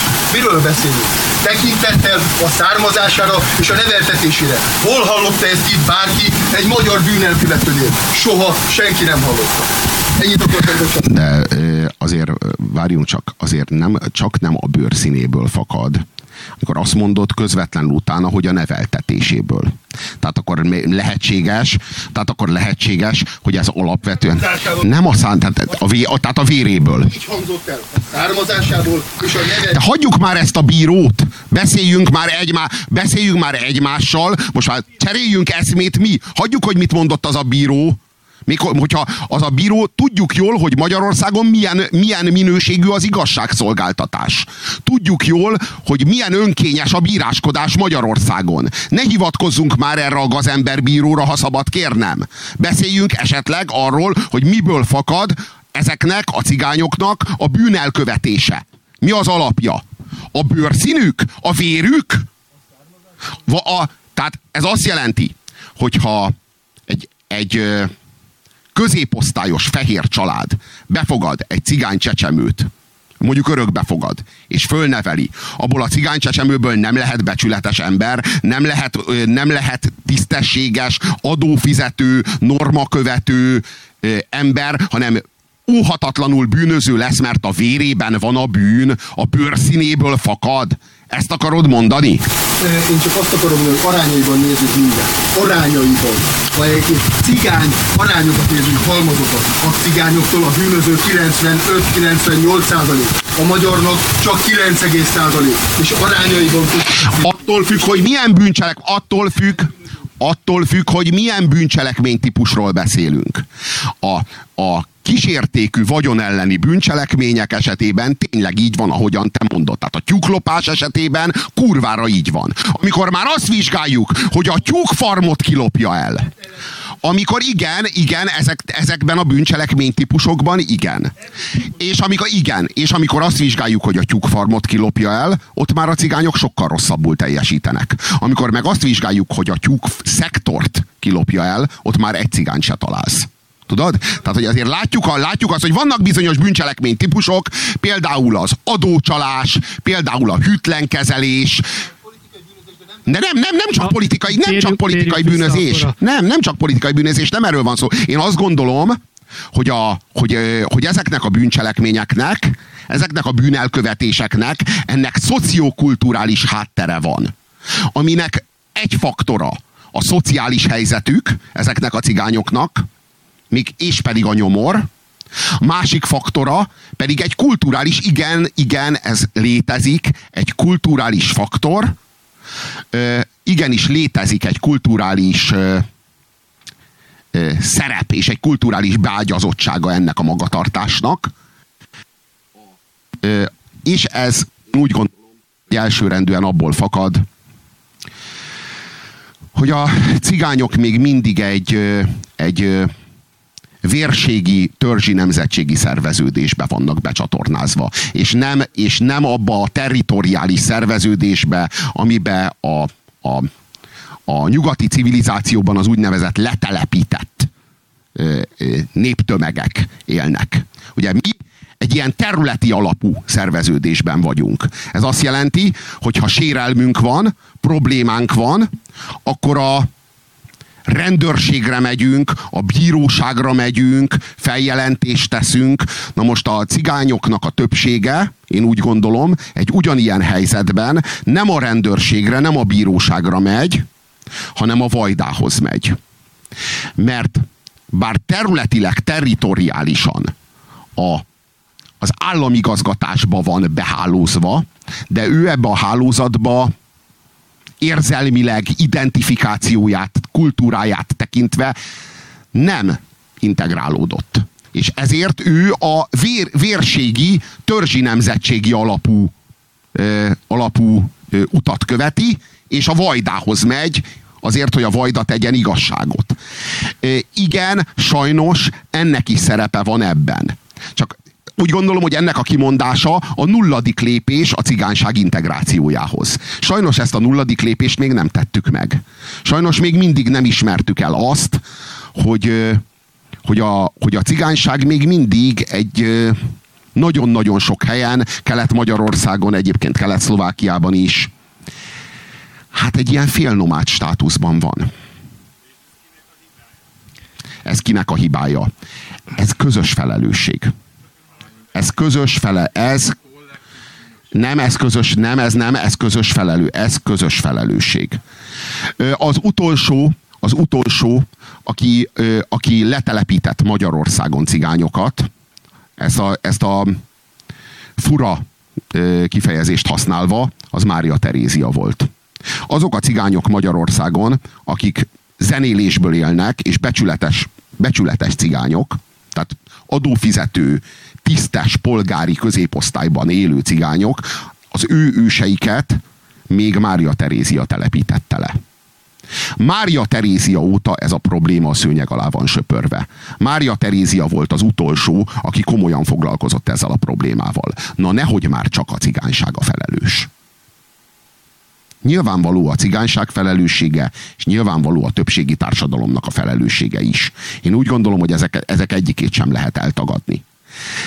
Minden esetre a, a, a magyarságnak, a cigánysággal ugyanaz a dilemmája, meg a problémája, ami Nyugat-Európának Kelet-Európával. Ha a magyarság nem integrálja a cigányságot, akkor a cigányság fogja dezintegrálni a magyarságot. Erre a problémára nincsen más megoldás, mint integrálni a cigányságot. Azt kéne megérteni, hogy annyira nem a bőrszínről szól a bűnözés, meg az antiszociális magatartás, hogyha egy fehér a cigányok közt nő fel, akkor kvázi cigánymódra fog élni. Ha egy cigány a fehérek nők közt nő fel, akkor kvázi fehér módra fog élni. És látjuk is, hogy van a fehérek társadalmának egy lecsúszott, nyomorba szorult ö, tömege, amelyik nem cigány, de mivel hogy nyomorban szocializálódott, kvázi úgy él, mint a cigányok, és, és hasonlóan is bűnözik, mint a cigányok. És a cigányságnak igenis van egy, egy magasan kvalifikált tömege, sajnos nem elég széles, amelyik meg, amelyik meg, amelyik meg a középosztályban él, és a középosztályos fehér normákat vette magára, és tekinti magáénak, és úgy él, ahogyan a fehérek. Tehát látjuk, hogy a dolog nem a bőrszínről szól, hanem a dolognak szociokulturális alapjai vannak. És nem fai alapjai. Kifejteném én is az álláspontomat ezzel kapcsolatban. Tehát a zárszó az volt a te gondolatodnál, hogy szociokulturális alapjai vannak, és nem fai alapja. Én erre azt mondom, hogy is. Azért egy embernek személyiségét, vagy úgy általában véve, hogy hogy fog viszonyulni a világhoz, milyen a gondolkodásmódja, három fő dolog határozza meg. Ezt nagyjából és egész éve föl lehet osztani, úgyhogy egyharmad, egyharmad, egyharmad. Vannak örökölött tulajdonságai, itt most nem is kizárólag csak fai kérdésekről beszélek, mert ugye itt a teremben is két egyforma ember azonos értelemben ugyanúgy a szempontból nincsen, de vannak öröklött tulajdonságai, van egy neveltetése, és van egy környezet, amibe beleszületik. Na most bármelyiket a háromból a másik kettő el tudja nyomni. Tehát mondjuk igen, ez nem zárható ki, hogy mondjuk, hogyha egy cigány gyerek fehér szülőkhöz kerül, és a neveltetés és a környezet ö, felül tudja írni úgymond a, az öröklött tulajdonságokat, akkor ugye ott lesz a túlsúly. Kivételek mindig vannak, nem erről van szó. Én azonban mindezektől eltekintve az integrációban nem igazán hiszek. Én inkább a szegregációt próbálnám olyan formában kidolgozni, amely mind a kettő népcsoportnak, a magyarságnak és a cigányságnak is a javára válna, mert itt az bebizonyosodott, hogy a békés egymás mellett élés az, az nem fog menni. Tehát itt lehet azt mondani, hogy ez az integrációnak a hiánya. Kellene, hogy egy igény legyen a cigányságban, hogy integrálódjanak. És azt mondtad, Robi, hogy Nyugat-Európának pedig Kelet-Európa problémája az integrációval. Én ezt nem így látom. Tehát azért Nyugat-Európában több tízmillió közel-keleti vagy afrikai harmad-negyed generációs ember él, akiket harmad-negyed generációkra sem sikerült integrálni, hogyha Félreértetted azt, amit mondtam. Az Európai Uniót azért bővítették Kelet-Európára, vagy terjesztették ki Kelet-Európára, mert Nyugat-Európa fölfogta hogyha nem integrálja Kelet-Európát, akkor Kelet-Európa fogja dezintegrálni Nyugat-Európát. A Balkán az első világháború előtt már lőporos hordóként funkcionált. Kelet-Európa Kelet-Európa folyamatos veszélyt jelent Nyugat-Európára, hogyha Nyugat-Európa nem integrálja. Jó, világos, értem. Így értettem. Jó, igen, én nem ebben az értelemben, de, de ezt elfogadom. Tehát a probléma az az, legalábbis én, én azt figyeltem meg, hogy amikor a nemzeti radikális szubkultúra kísérletet tett arra, hogy megvédelmezze a magántulajdont és a közbiztonságot, akkor nem polgárőrséget alakított, hanem rohamcsapatot. ugye ez a magyar gárda. Minő, magyar gárda minősített esete a betyársereg. Ugye? Tehát egy párthadsereget, amely nyíltan vejmarizálta a magyar társadalmat. És bizony felhasználta a munkásőrség iránti nosztalgiát is. És azt is becsatornázta. Bizony. Hát ebben az országban volt egy a 20 éven keresztül, vagy mit tudom én, fogalmazunk úgy, hogy 17 éven keresztül nem nagyon gyakorolt militarizmus, ami már hiányzott. Ez a menetelés. Volt ez a menetelhetnék. És persze lehetett volna, tehát erre a kelet-magyarországi közbiztonságnak a válságára lehetett volna azt a választ adni, hogy létrehozunk polgárőrséget, és biztosítani fogjuk a közrendet. Ehelyett mi lett? Egyenruha, meg vonulás a cigánytelepen megfélemlítési céllal. Tehát én én azt látom, hogy itt nem elsőrendűen a közbiztonság volt a cél. Mert persze világos, a, a polgárőröket, azokat nem lehet kopogtató cédula gyűjtésre használni. Világos, a polgárőröket, azokat nem lehet felvonultatni vonagábor mögé, hogy biodíszletként funkcionáljanak, miközben a vezér beszél. Ugye? Tehát e, ezt a funkciót egy párthadsereg tölti be jól. Én azt gondolom, hogy ez egy kifejezetten rossz válasz volt, olyannyira rossz válasz, hogy ugye maga Vona Gábor volt az, amelyik felszámolta a, a magyar gárdát. Minden esetre a magyar gárda nagyon keményen hozzájárult a magyar közélet weimarizálásához. 2006 és 2010 között. Hogyha már a betyársereget szóba hoztad, mint a Magyar Gárda minősített esetét, akkor ezt a párhuzamot én mm, megcáfolnám. Tehát a Magyar Gárda tevékenysége az nagyjából abban állt valóban, hogy a jobbik politikai célokra felhasználva megjelentette, végigvonultak a cigánysoron, és utána hazamentek, és igazság szerint a helyzet esetleg egy-két napig jobb volt. A betyárseregre eh, ez a fajta vonulás, amit eh, te említettél, egyáltalán nem jellemző. Elmondom akkor, hogy mi jellemző, vagy legalábbis én hogy látom. Azt eh, vidéki emberektől, akik olyan környéken laknak, ahol igencsak életellenes bűncselekményeknek vannak kitéve cigányok által, tapasztalhatóan elmondható, hogy a rendőrség nem foglalkozik ezekkel a feljelentésekkel, majd, hogyha vér folyik, akkor lesz belőle ügy. A betyársereg annyit tesz, a, ö, hogy elmegy addig a határig, hogy fölhívja a rendőrség figyelmét arra, hogy ezzel a problémával fogalmazni, foglalkozni kell, de önbíráskodásig nem megy el. És onnantól kezdve nagyon sok esetben a rendőrség foglalkozott is ezzel a, a problémával, és megoldódott. Tehát a betyárságnak a tevékenysége ennyi, tehát ez tulajdonképpen az én felfogásomban ö, valamelyest beleilleszthető kisebb-nagyobb korrekciókkal a polgárőrségnek a tevékenységébe, de addig, amíg a rendőrség ezt nem fogja kellőképpen kezelni, addig nagyon nagy naivitás elvárni, hogy a társadalom nem próbálja meg megszervezni önmagát és megvédeni magát. Tehát várhatunk arra, hogy, hogy majd az állam megoldja, de hogyha az állam nem lép, akkor, akkor, akkor ilyen kezdeményezések lesznek mindig is mennyire, jött ez alulról? Ha jó, hogyha jól tudom, Bencsik András ötlete volt. Tehát Bencsik András volt az, akinek a fejéből ez a magyar gárda dolog kipattant.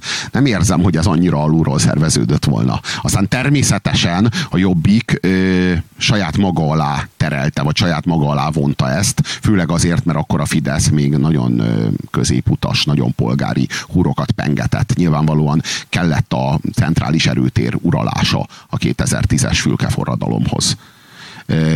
Minden esetre a, a, ez a magyar gárda, én úgy gondolom, hogy már eleve politikai céllal, eleve politikai tőkefelhalmozás érdekében jött létre.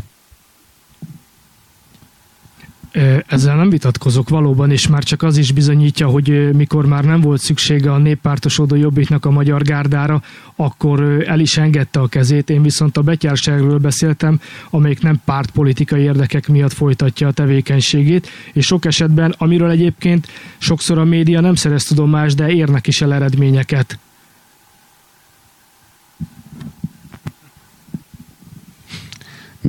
Milyen eredményeket? Tehát, hogy a, a, a jelszó az az, hogy ne bántsd a magyart, mert pórul jársz. Ugye? Tehát, hogy voltak, akik bántották a magyart, és pórul jártak. Gondolom ezek az eredmények, nem? olyan eredményekre gondolok, hogy a helyi rendőrség kiemeltebben foglalkozik azokkal a bűnözőkkel, akikkel korábban nem foglalkozott, és egyfajta ö, polgári nyomást helyez a betyársereg a rendőrségre, mert nyilván nem érdekel a rendőrségnek sem az, hogy feszültség legyen, és ezért komolyabban kezeli azt a problémát, ami miatt oda jött a betyársereg, és ilyen téren megoldódik. Tehát ilyenekre gondolok, ilyen eredményekre. És nem az lenne a cél, hogy megszűnjön a bűnözés?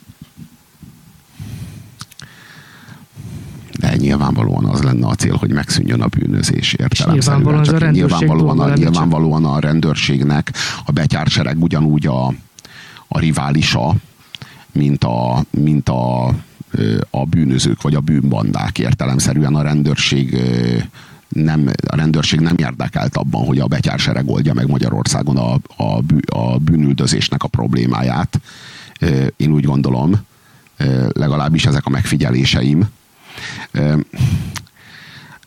Továbbá az az, az, az élményem, nagyon őszintén, hogy amikor nemzeti radikálisokat hallok, akár a gazdaságról, akár a társadalomról beszélni, akkor mindig az az érzésem, hogy, hogy pont olyan, mint hogyha marxistákat hallanék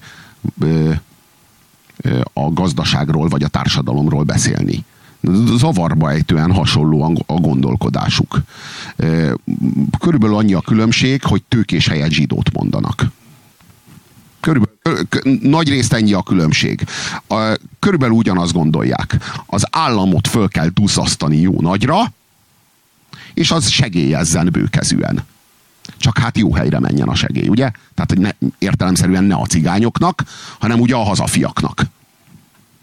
Most én, én azt látom, hogy itt alapvetően egy marxista, egy marxista gyökerű társadalom és gazdaságpolitika az, amiről beszélünk. Na most én azt gondolom, hogy a, ez az ország ebből hát bőven eleget kapott. Tehát itt, a, itt, a, itt ez, az, itt ez a biz, bizánci típusú állami túlsúly és felülről vezérelt és monolit ö, működés, ennek nagyon, ö, nagyon ö, szerves és erős hagyományai vannak, nem véletlenül tért meg ehhez Orbán Viktor is, és nem véletlenül stabil azóta a hatalma, mióta ehhez megtért.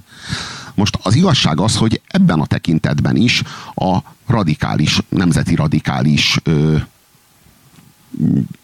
soknak a, a nótáját húzza, hogy az ő kedvüknek ö, ö, kormányoz. Legalábbis nekem ez az élményem.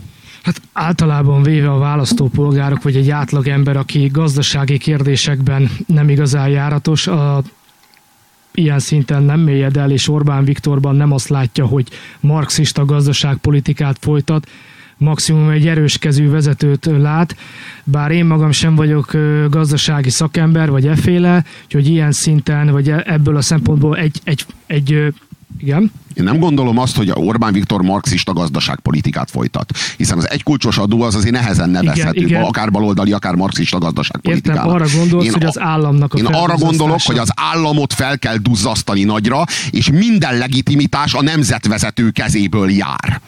Én erről beszélek. És hogy valójában ez egy marxista alapú gondolkodás. Ez egy alapvetően marxista gondolkodás, hogy az állam az, amelyik megváltja a társadalmat fölülről lefelé. A bölcs állam.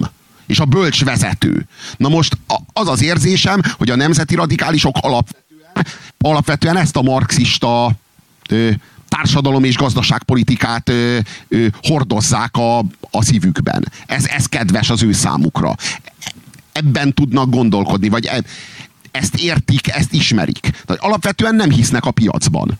Most mondtam egy nagyon konkrét példát. Nem hisznek a piacban. A piac folyamatai, vagy bármi, ami zajlik a piacon, nincsenek gazdasági, politikai, meg kulturális folyamatok, hanem a háttérben nyilvánvalóan van egy ilyen elképesztően gazdag, elképesztően high-tech professzionális zsidó, egy ilyen, egy ilyen kezelőpult fölött, és akkor ott így, így a, a japán jennek az árfolyamát ilyen, ilyen potméterekkel szabályozza. Körülbelül ez a képzet. Hát nézd, én azt látom, hogy kettőfajta szélsőség uralkodik ebből a szempontból. Van az egyik gazdasági modell vagy gazdasági irányzat, hogy az államot duzzasszuk fel minél nagyobbra, és ne legyen piacgazdaság, ne legyen szabad verseny.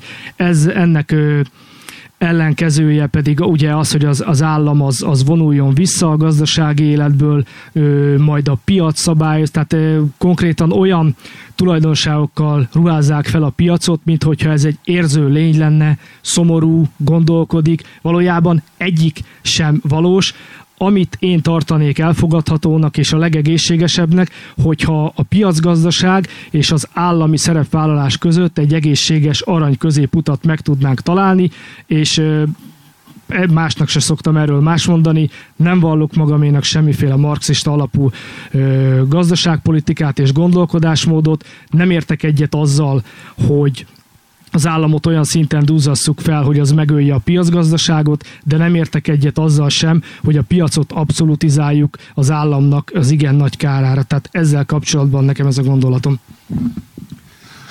Amikor Orbán Viktor ö, keletre fordulásának az, ö, az előzményeit vagy az alapjait ö, próbáljuk megtalálni, akkor megint csak a nemzeti radikálisokhoz jutunk.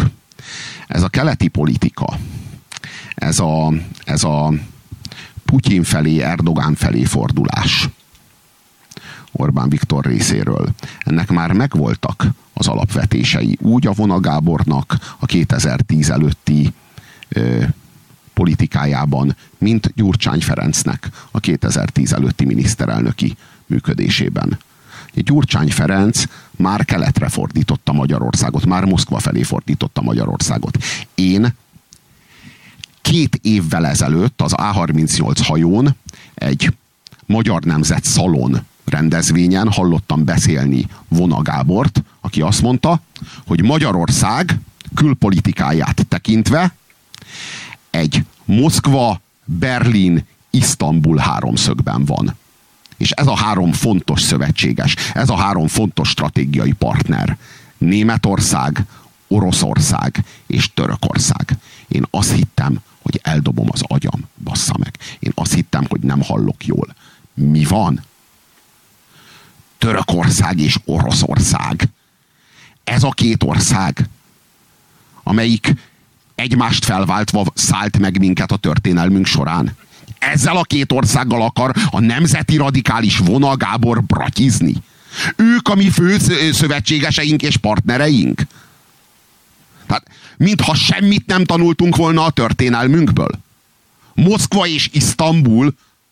Na hát, amikor azt látjuk, hogy 2010 előtt ö, az SDS és a Fidesz kifejezetten ezt az euroatlantista, nyugatos, európér diplomáciai irányvonalat követte, ezzel szemben a Jobbik és Gyurcsány meg nagy bizalommal tekintgetett az orosz medve felé, és óhajtotta a medve ölelését, akkor azt látom, hogy Orbán Viktor jelenlegi keleti orientációjának már meg voltak vetve a társadalmi és kulturális alapjai. A Jobbik, meg Gyurcsány ezt már megszondáztatta a magyar társadalmon, hogy a magyar társadalom mit szól egy ilyen keleti nyitáshoz. És a magyar társadalom nem szólt lófasz se ehhez.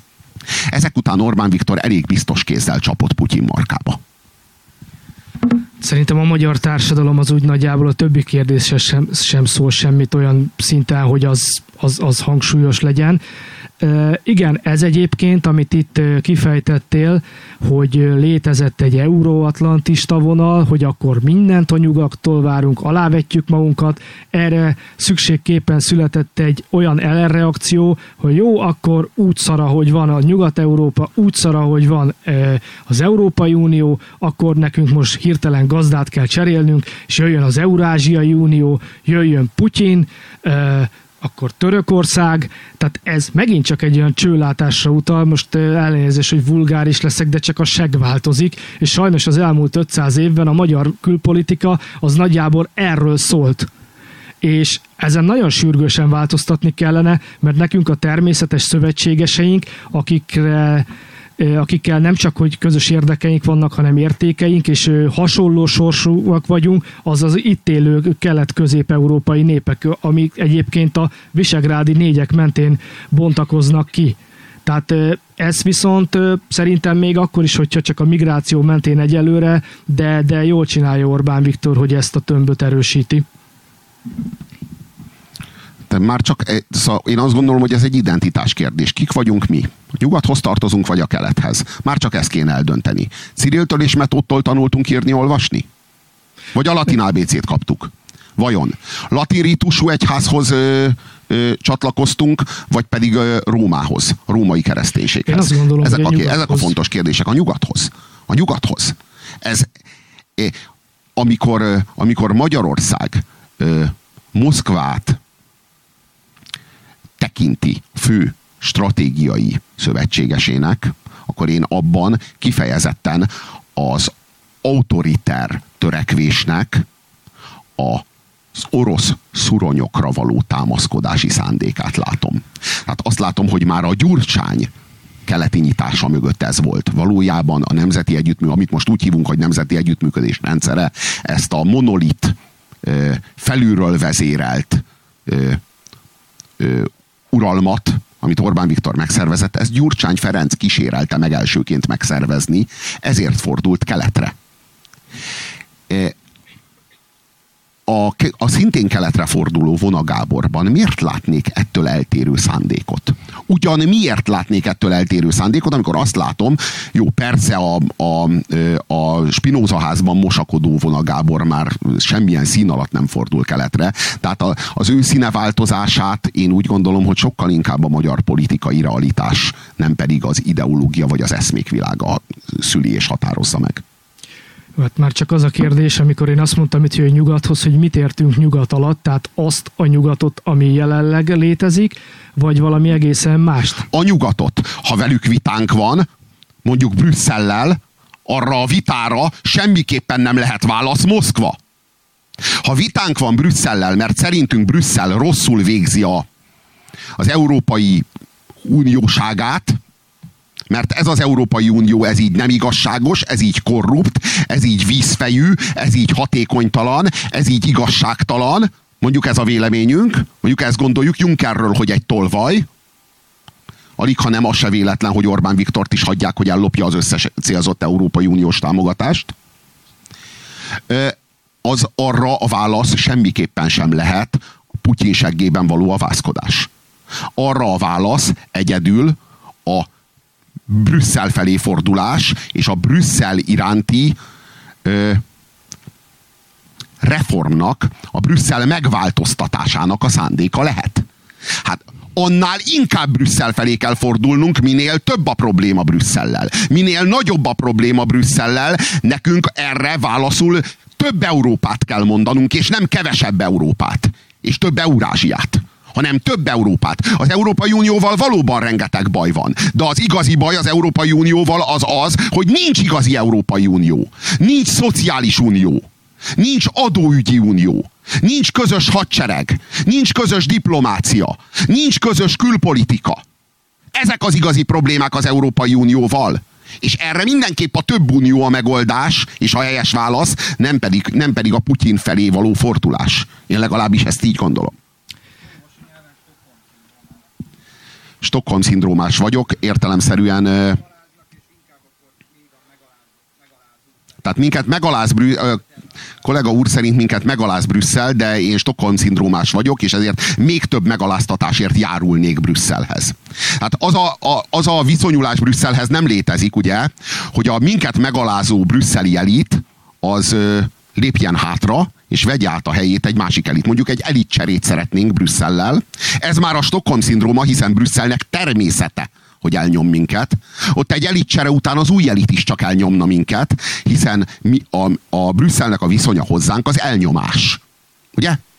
Ez, e, ezt gondolod így, ugye?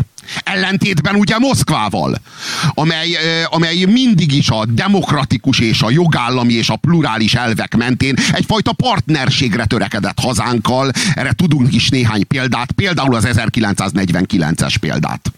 Vagy az 1947-es példát. Vagy az 1956-os példát hogy most csak hármat mondjak. Ez a fajta partnerség lehet a megoldás, ugye, a Stockholm szindrómánkra, amelynek jegyében el vagyunk ugye nyomva Brüsszel által. Brüsszelt kell felcserélni. Nem a brüsszeli elitet, Brüsszelt Moszkvára. Junkert Putyinra. Ugye?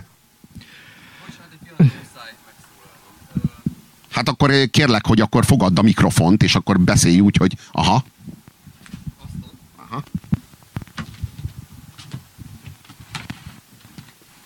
Nem akartam ilyen mértékben vele keveredni, de akkor most már mindegy. Uh, szerintem nem csak ez a két opció van. Azt látom, hogy a egész Európa nemzeti mozgalmai között egy új opció is kezd kibontakozni. Ezt néhány az intermáriumként talán ismerhetik, de nem biztos, hogy ez így van. A dolog lényege az az, hogy egy közép hatalom is létre tud jönni, ugye az említett visegrádi államok és későbbi szövetségeseik által, és ez se nem Moszkva, se nem Brüsszel. Ennyit akartam csak elmondani így Robi távol létében kifejtem én is az álláspontomat.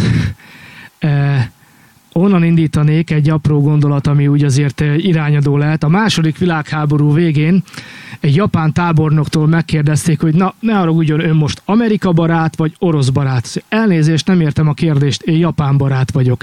Tehát amikor azt mondtam az előbb, hogy a nyugathoz tartozunk, akkor ugye azért kifejtésre szorult, hogy mit értünk ez alatt a nyugat alatt. A felvilágosodásból kinőtt nyugatot, a, a liberális nyugatot, a devianciákat elfogadó nyugatot, vagy a görög-római alapokon nyugvó keresztény nyugatot. Én mindenképpen ez utóbbi mellett tenném le a voksomat, és azt nem látom én sem egy elfogadható válasznak, hogy akkor gazdát cseréljünk, mert ugye mi Európához tartozunk, és hogyha azt látjuk, hogy Európa beteg, akkor nem az a megoldás rá, hogy forduljunk el tőle, hanem az, hogy gyógyítsuk meg.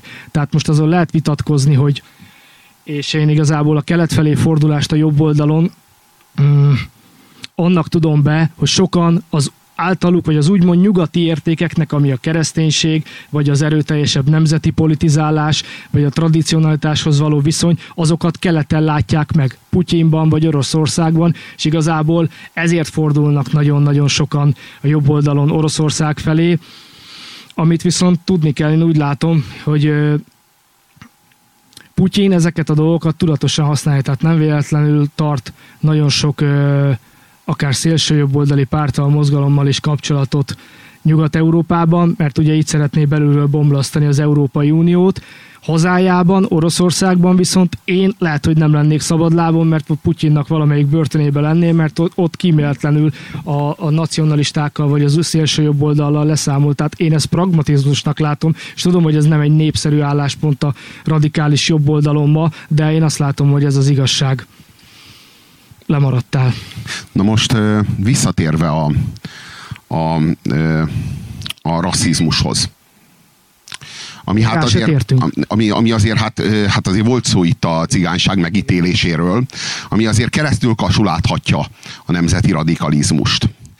Volt itt egy nagyon súlyos incidens, ugye, Tatárszentgyörgyön, ahol, ahol kivégeztek több cigány családot. Kisgyerekekkel, asszonyokkal, tömegével. Tehát, hogy így több számos cigány családot. Értjük, hogy ezek az emberek, ezek pszichopaták, akik ezt elkövették. Értjük, hogy két lábon járó bombák. De ezeket a kanócokat az ő fejükben valaki meggyújtotta. Valahogy ez a kanóc, ez lángra kapott, és vajon miért? Miért kellett játszani a tűzzel, vajon? Tehát az igazság az, hogy a, ezeknek a cigánygyilkosságoknak, ezeknek egy megteremtődött egyfajta érzelmi alapja. És hogy a nemzeti radikális szubkultúra, a nemzeti radikális szubkultúrát átható rasszizmus, az a beszéd, az a működés, az a gondolkodás, az igenis faktora volt ennek, ami történt. Pontosan értjük, hogy, hogy nem felelős értelemszerűen, közvetlenül ezekért a bűncselekményekért csak az, aki elkövette. De igenis léteztek ennek a cselekménynek kulturális alapjai a, a, a beszélt nyelvben, a kommunikációban, az ezt megelőző ö, ö, nemzeti radikális szellemben, ami, ami kitermelte ezt, ami, ami ide juttatta a, a szélső jobb oldalnak a legveszettebbjeit. Szóval, hogy ö, ö, hogy látod ennek a, ennek a felelősségét, hogy ez meg tudott történni? Hogyha így ok okozati fonalon megyünk vissza, hogy mi lehetett ennek az oka, mondott, hogy nyilvánvalóan személyében nem felelős egyetlen egy nemzeti radikális politikus sem, aki cigánybűnözést emlegetett azért, amit ezek a beteg emberek elkövettek, ezt húzzuk alá, valóban ez elfogadhatatlan. Na most ugye a nemzeti radikalizmus is egy okozat volt, és a cigánybűnözésnek a közbeszédbe való behozása is egy okozat volt. Mm, van még további ok, és mégpedig ez az, hogy az állam nem tudta garantálni nagyon sok esetben az állampolgárainak a biztonságát. Erre született reakcióként a nemzeti radikalizmus, és igen, lehet akkor azt mondani, hogy ennek nagyon-nagyon szélsőséges és tragikus megnyilvánulási formái, ami a Tatár-Szentgyörgyi eset, és egyébként vidéken mm, olasz liszka, és sorolhatnám, tehát belemehetünk ilyen számháborúba, hogy kinek a sérelmére követtek el többet, de a legvégső oka annak, hogy a Tatár-Szentgyörgyi eset megtörténhetett, azon túl, hogy a személyi felelősei azok, akik meghúzták a ravaszt, de az államnak és az, az erőszak szervezeteinek a gyengesége, amely évtizedek alatt hagyta elfajulni azt, hogy ilyen polgárháború közeli helyzet alakuljon ki, és lehet ebből az okokozati láncolatból kiemelni egyet, ami valahol a közepén található, a nemzeti radikalizmus, csak naivitás lenne elvárni, hogy létezett volna olyan opció, hogy ez a fajta társadalmi ellenállás ne alakult volna ki. Tehát én nem gondolom, hogy ez bármilyen módon kivéthető lett volna, hogy léte, megszülessen egy ilyenfajta gondolatiság, mint a nemzeti radikalizmus, és annak egy válfaja cigánybűnözés ellen. Tehát a legvégső oka az az volt, hogy az emberek azt érezték, hogy nincsenek biztonságban, a rendőrség nem védi meg. Így érezte egy ember, 2, 10, 20, 30, 40, 50, 100, ezek közösségeket alkottak, így jöttek létre nagyon sok helyen. Nemzeti radikális közösségek, jobbikos kö, kö, közösségek, ez politikai formáció alakult, és így tovább. De a legvégső oka mégiscsak az volt, hogy az állam nem tudta garantálni az állampolgárainak a biztonságát, tehát én itt látok összefüggést, még hogyha nagyon sok okokozati láncem van a Tatár-Szentgyörgyi gyilkosság és az állam gyengesége között, de végső soron ebből indult ki. Ez az én válaszom. A Tatár-Szentgyörgyre a, a nemzeti radikális oldal mindig olasz liszkával válaszol. Az imént el is hangzott olasz liszka. Olasz liszkára a balliberális oldal mindig Tatár-Szentgyörgyel válaszol. Egyik oldal Tatár Györgyöt mond, a másik olasz liszkát mond rá. Erre a másik megint Tatár Györgyöt mond, arra jön megint az olasz liszka, és ez olyan, mint egy pingpong meccs.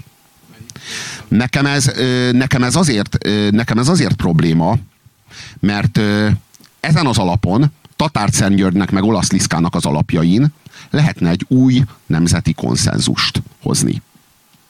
Mondjuk azt mostantól, hogy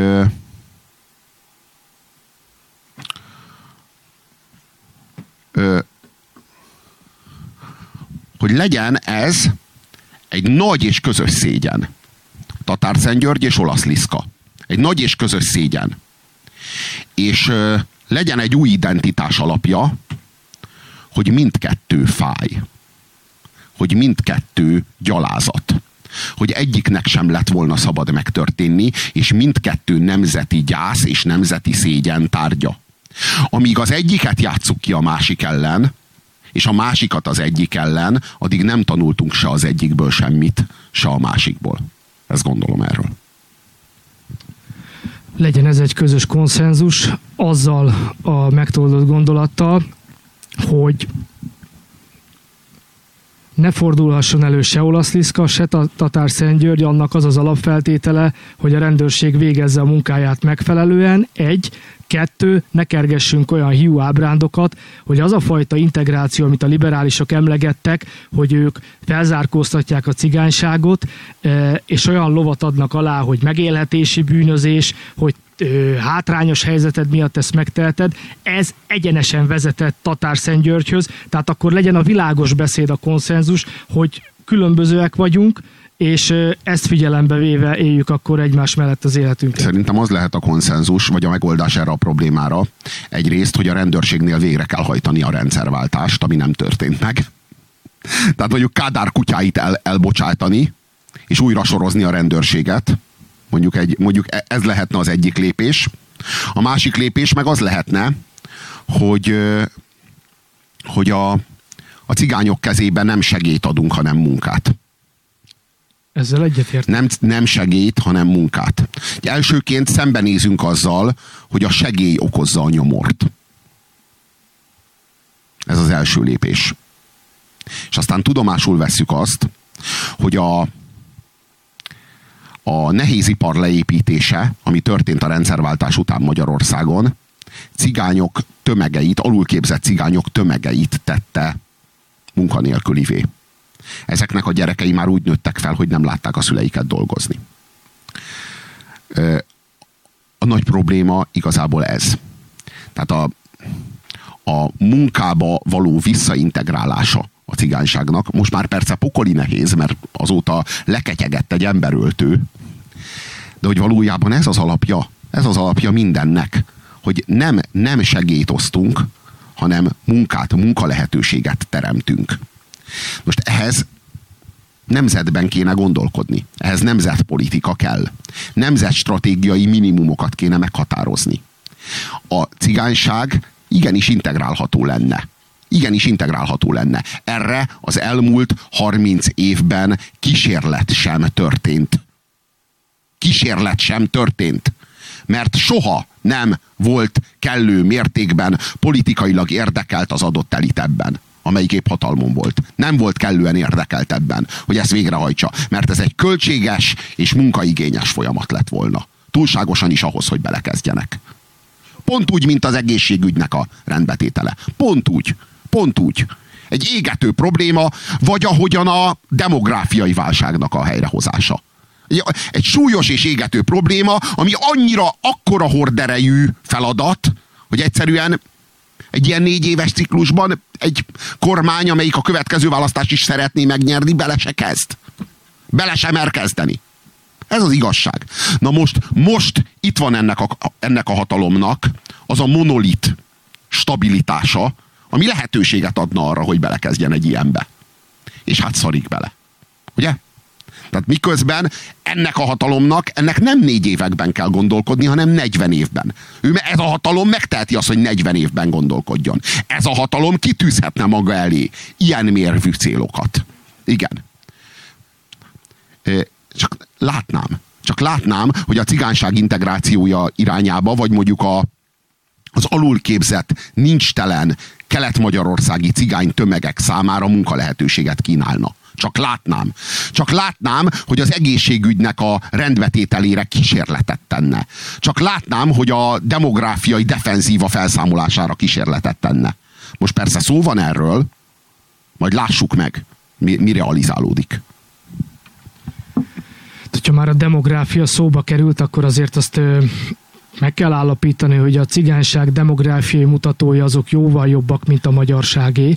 Tehát, hogyha azt mondod, hogy egy generáció nőtt föl ezen népcsoport keretein belül, aki nem látta dolgozni a szüleit, és nem látod a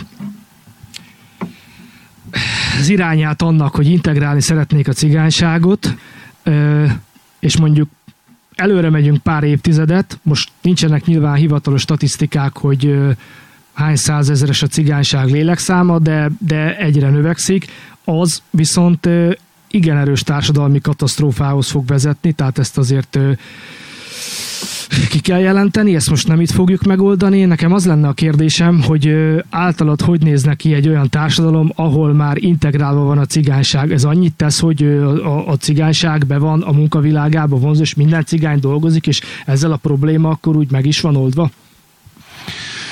Arról van szó, hogy a cigányok azok, most ez ilyen, persze nyilván rasszista módon fog hangzani, a cigányok fehér ember módra élnek vagy társadalomba integrált módon élnek.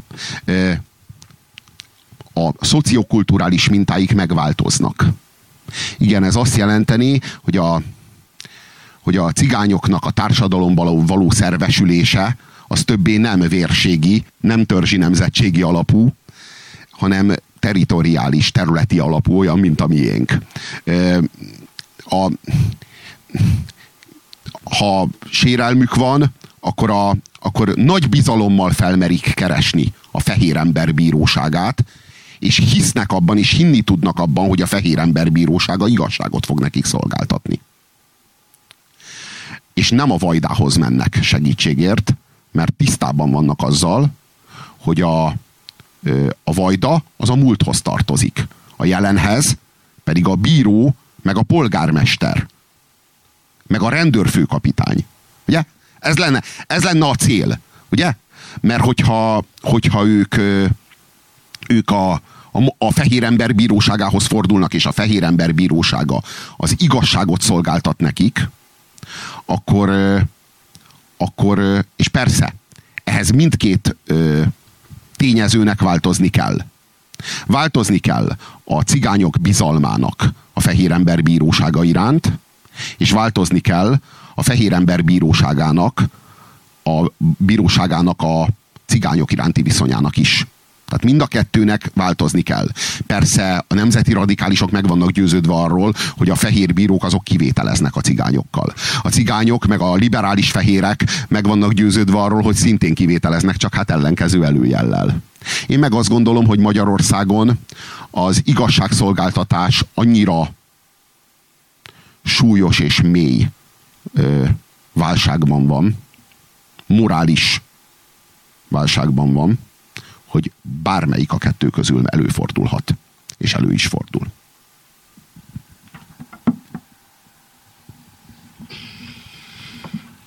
Illetve még egy gondolatot kiegészítésképpen, amit én látnék megoldásnak.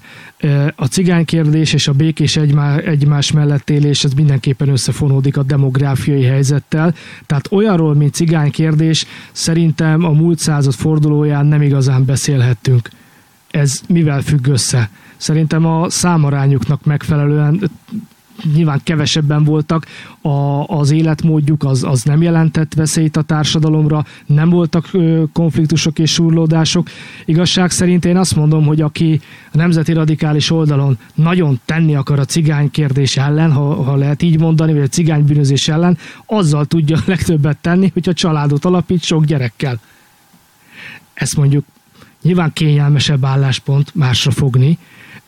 Egyszer volt egy tüntetés, amiután csináltak velem egy interjút, és föltette a hölgye a kérdést, hogy hát igen, a nemzeti radikális oldalon nagyon sokszor beszélnek a nemzethalál víziójáról, ki fog halni a nemzet, tessék a ti mozgalmatok, mit tenne ez ellen, te mit mondasz, mit mondasz? Hm, gyerekvállalás. Igen, igen, és neked van? Hm, van kettő. Tényleg? Egyébként most már három. Tehát ugye én erre biztatok minden nemzeti radikális gondolkodású embert, hogy a nemzet halál ellen ezzel tud a legtöbbet tenni. És közvetve a cigánybűnözés ellen is. Én, én meg úgy gondolom, hogy például az, az egy nagyon rossz logika, ami jelenleg érvényesül a cigányság körében, hogy minél több gyereket csinálnak, annál több segélyt kapnak. Szerintem ezt a logikát, ezt meg kéne fordítani. Őszintén úgy gondolom, hogy a meg nem született gyerekek után kéne a segélyt adni, és nem a megszületett gyerekek után kéne a segélyt adni. Mert, mert e, ezzel, ezzel a működéssel, ami jelenleg zajlik, ezzel gyakorlatilag rohanunk a szakadék felé, és egyre forog, és egyre, egyre nagyobb fordulatszámon pörög a probléma. Tehát, hogy egyszerűen az lenne a, az lenne a jó, hogyha a segély mértéke például egy másik ötlet ezzel kapcsolatban például összefüggne a gyereknek a tanulmányi eredményével. Mondjuk ez, ez is egy olyan lehetőség lenne, hogy látnám a fatert, az alkoholista fatert, ahogy a putri körül kergeti a gyerekét, hogy az miért nem tanul jobban, akkor látni fogom a fényt az alagút végén. Őszintén. Tehát a, az igazság az, hogy, hogy a, a, a, nyomor, a nyomorral szemben, tehát én azt gondolom, hogy ezt az egész cigányság integrációjának a problémáját nem így, nem ilyen, szem, nem ilyen szempontból, nem ilyen módon kell látni, azt gondolom, mert ha így vetjük fel, akkor ez egy etnikai probléma. Valójában, ha szociális alapon állunk hozzá, a problémát ugyanúgy kezelni lehet. Egy szociológus meg tudja állapítani, hogy mi az a nyomor. Tudod, a döngölt padlóra szült gyerekek.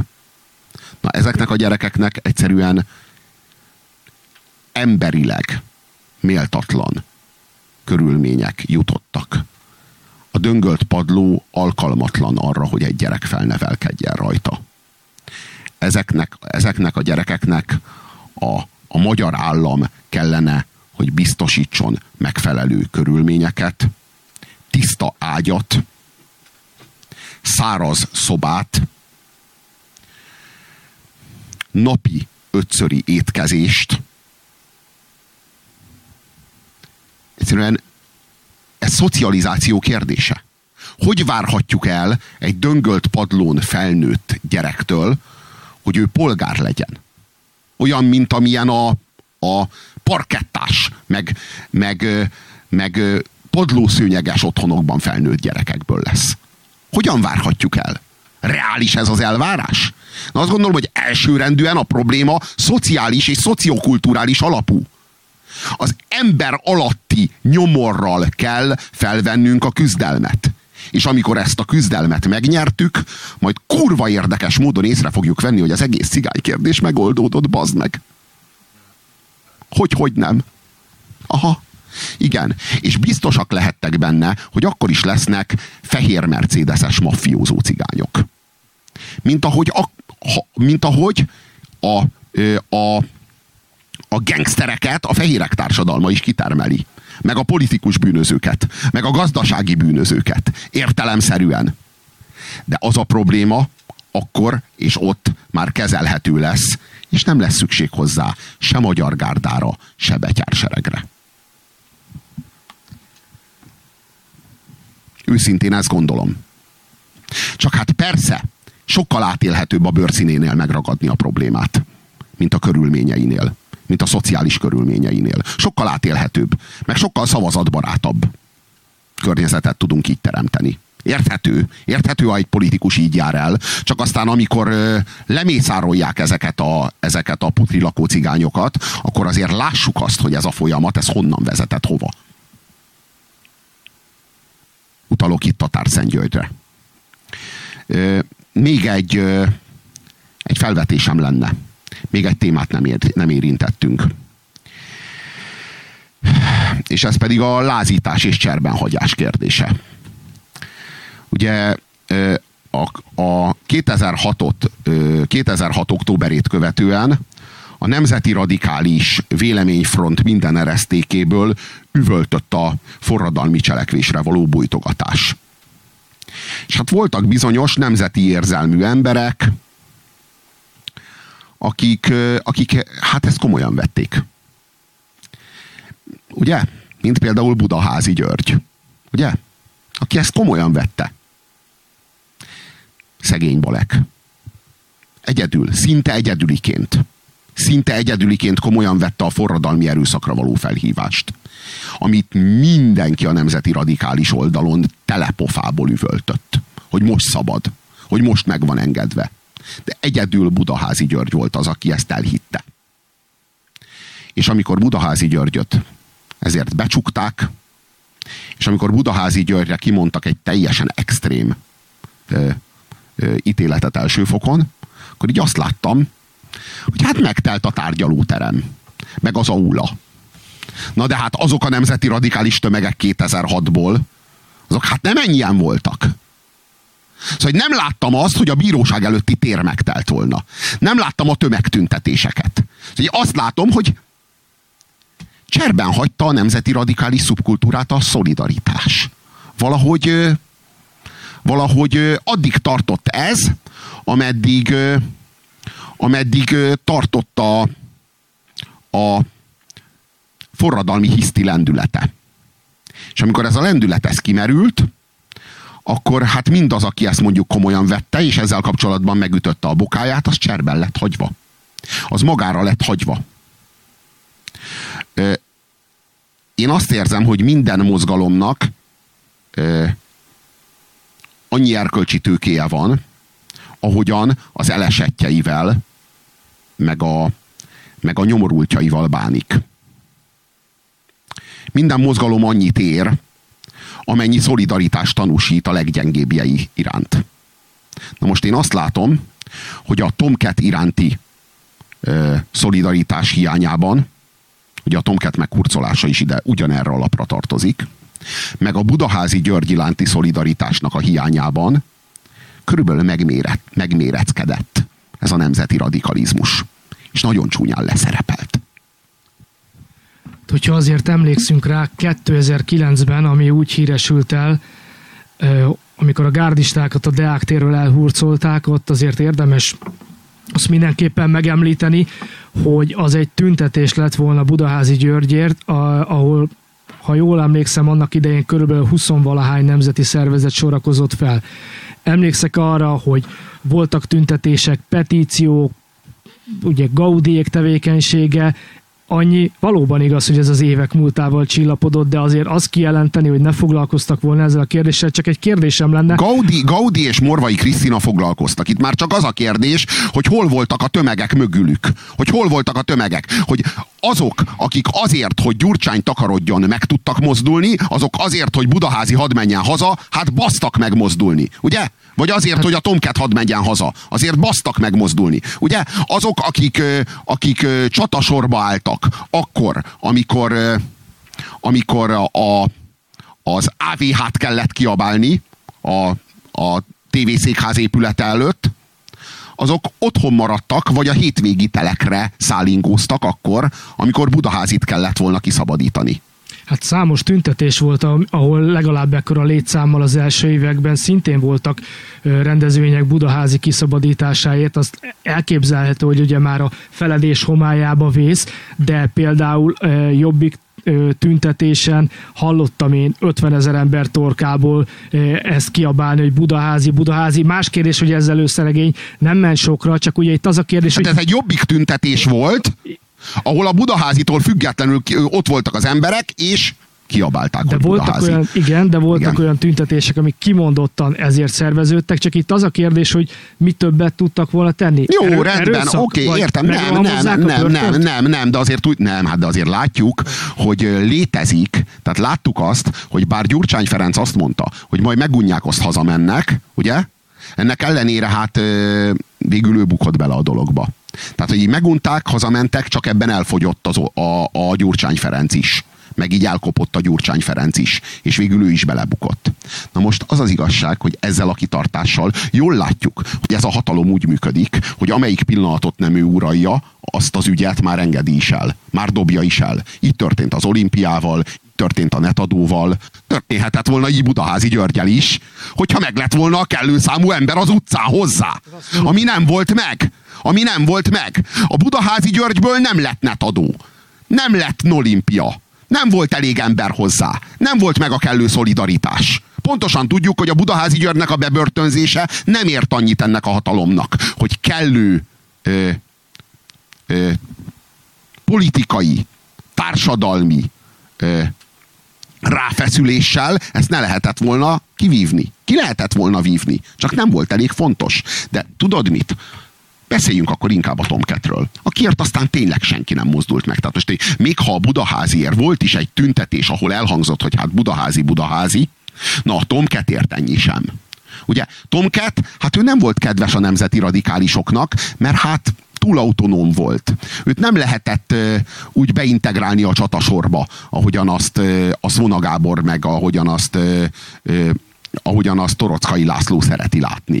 Ő, ő, ő, ő külön utas volt, erőszakos volt, uh, már úgy értem az érdekérvényesítésben, nem, nem, nem volt jó pártkatona. Ugye?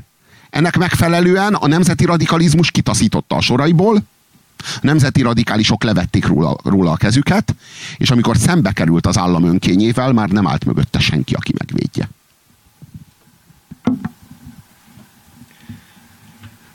A tolvajkergetős esetre gondolsz, amikor Hát igen, ezzel kapcsolatban azt valóban el kell ismerni, hogy az egyetlen egy politikai szerveződés, amelyik a maga módján kiállt a tolvajkergetők mellett, az az erő és elszántság volt az elmúlt hónapokban. Ezt boncolgatni, hogy mi lehet ennek az oka, talán lehetne mondani, hogy Tomket eltávolodott a nemzeti radikális oldalról. Nyilvánvalóan ez, ez, ez, ez, ez ilyen mentegetés lett volna, indokoltabb lett volna valóban egy kiállás mellett és a, a tolvaj kergetők mellett. Ez így van. Hát igen. Nehéz, nehéz lenne azt mondani, hogy eltávolodott, mert hát ugye a csali bicikli, meg a tolvajok kergetés, ez ne lett volna vállalható a nemzeti radikálisok számára. Ezt ugye azért így, így ebben a formában nehéz elképzelni. A, a, ami a, a betyársereget illeti. Bennem, bennem van egy nagyon erős, hát hogy mondjam, zavar ezzel a betyársereggel kapcsolatban, amikor beszélgettem Kirityán Zsoltal, Kirityán Zsolt elmondta nekem, hogy ő személy szerint Adolf Hitlert egy nagy államférfinak tartja, nagy fontos és jelentős és nagy szabású államférfinak tartja, ugyanakkor azt is tudomásul kell venni, hogy ez a betyársereg, ez egy sportegyesület.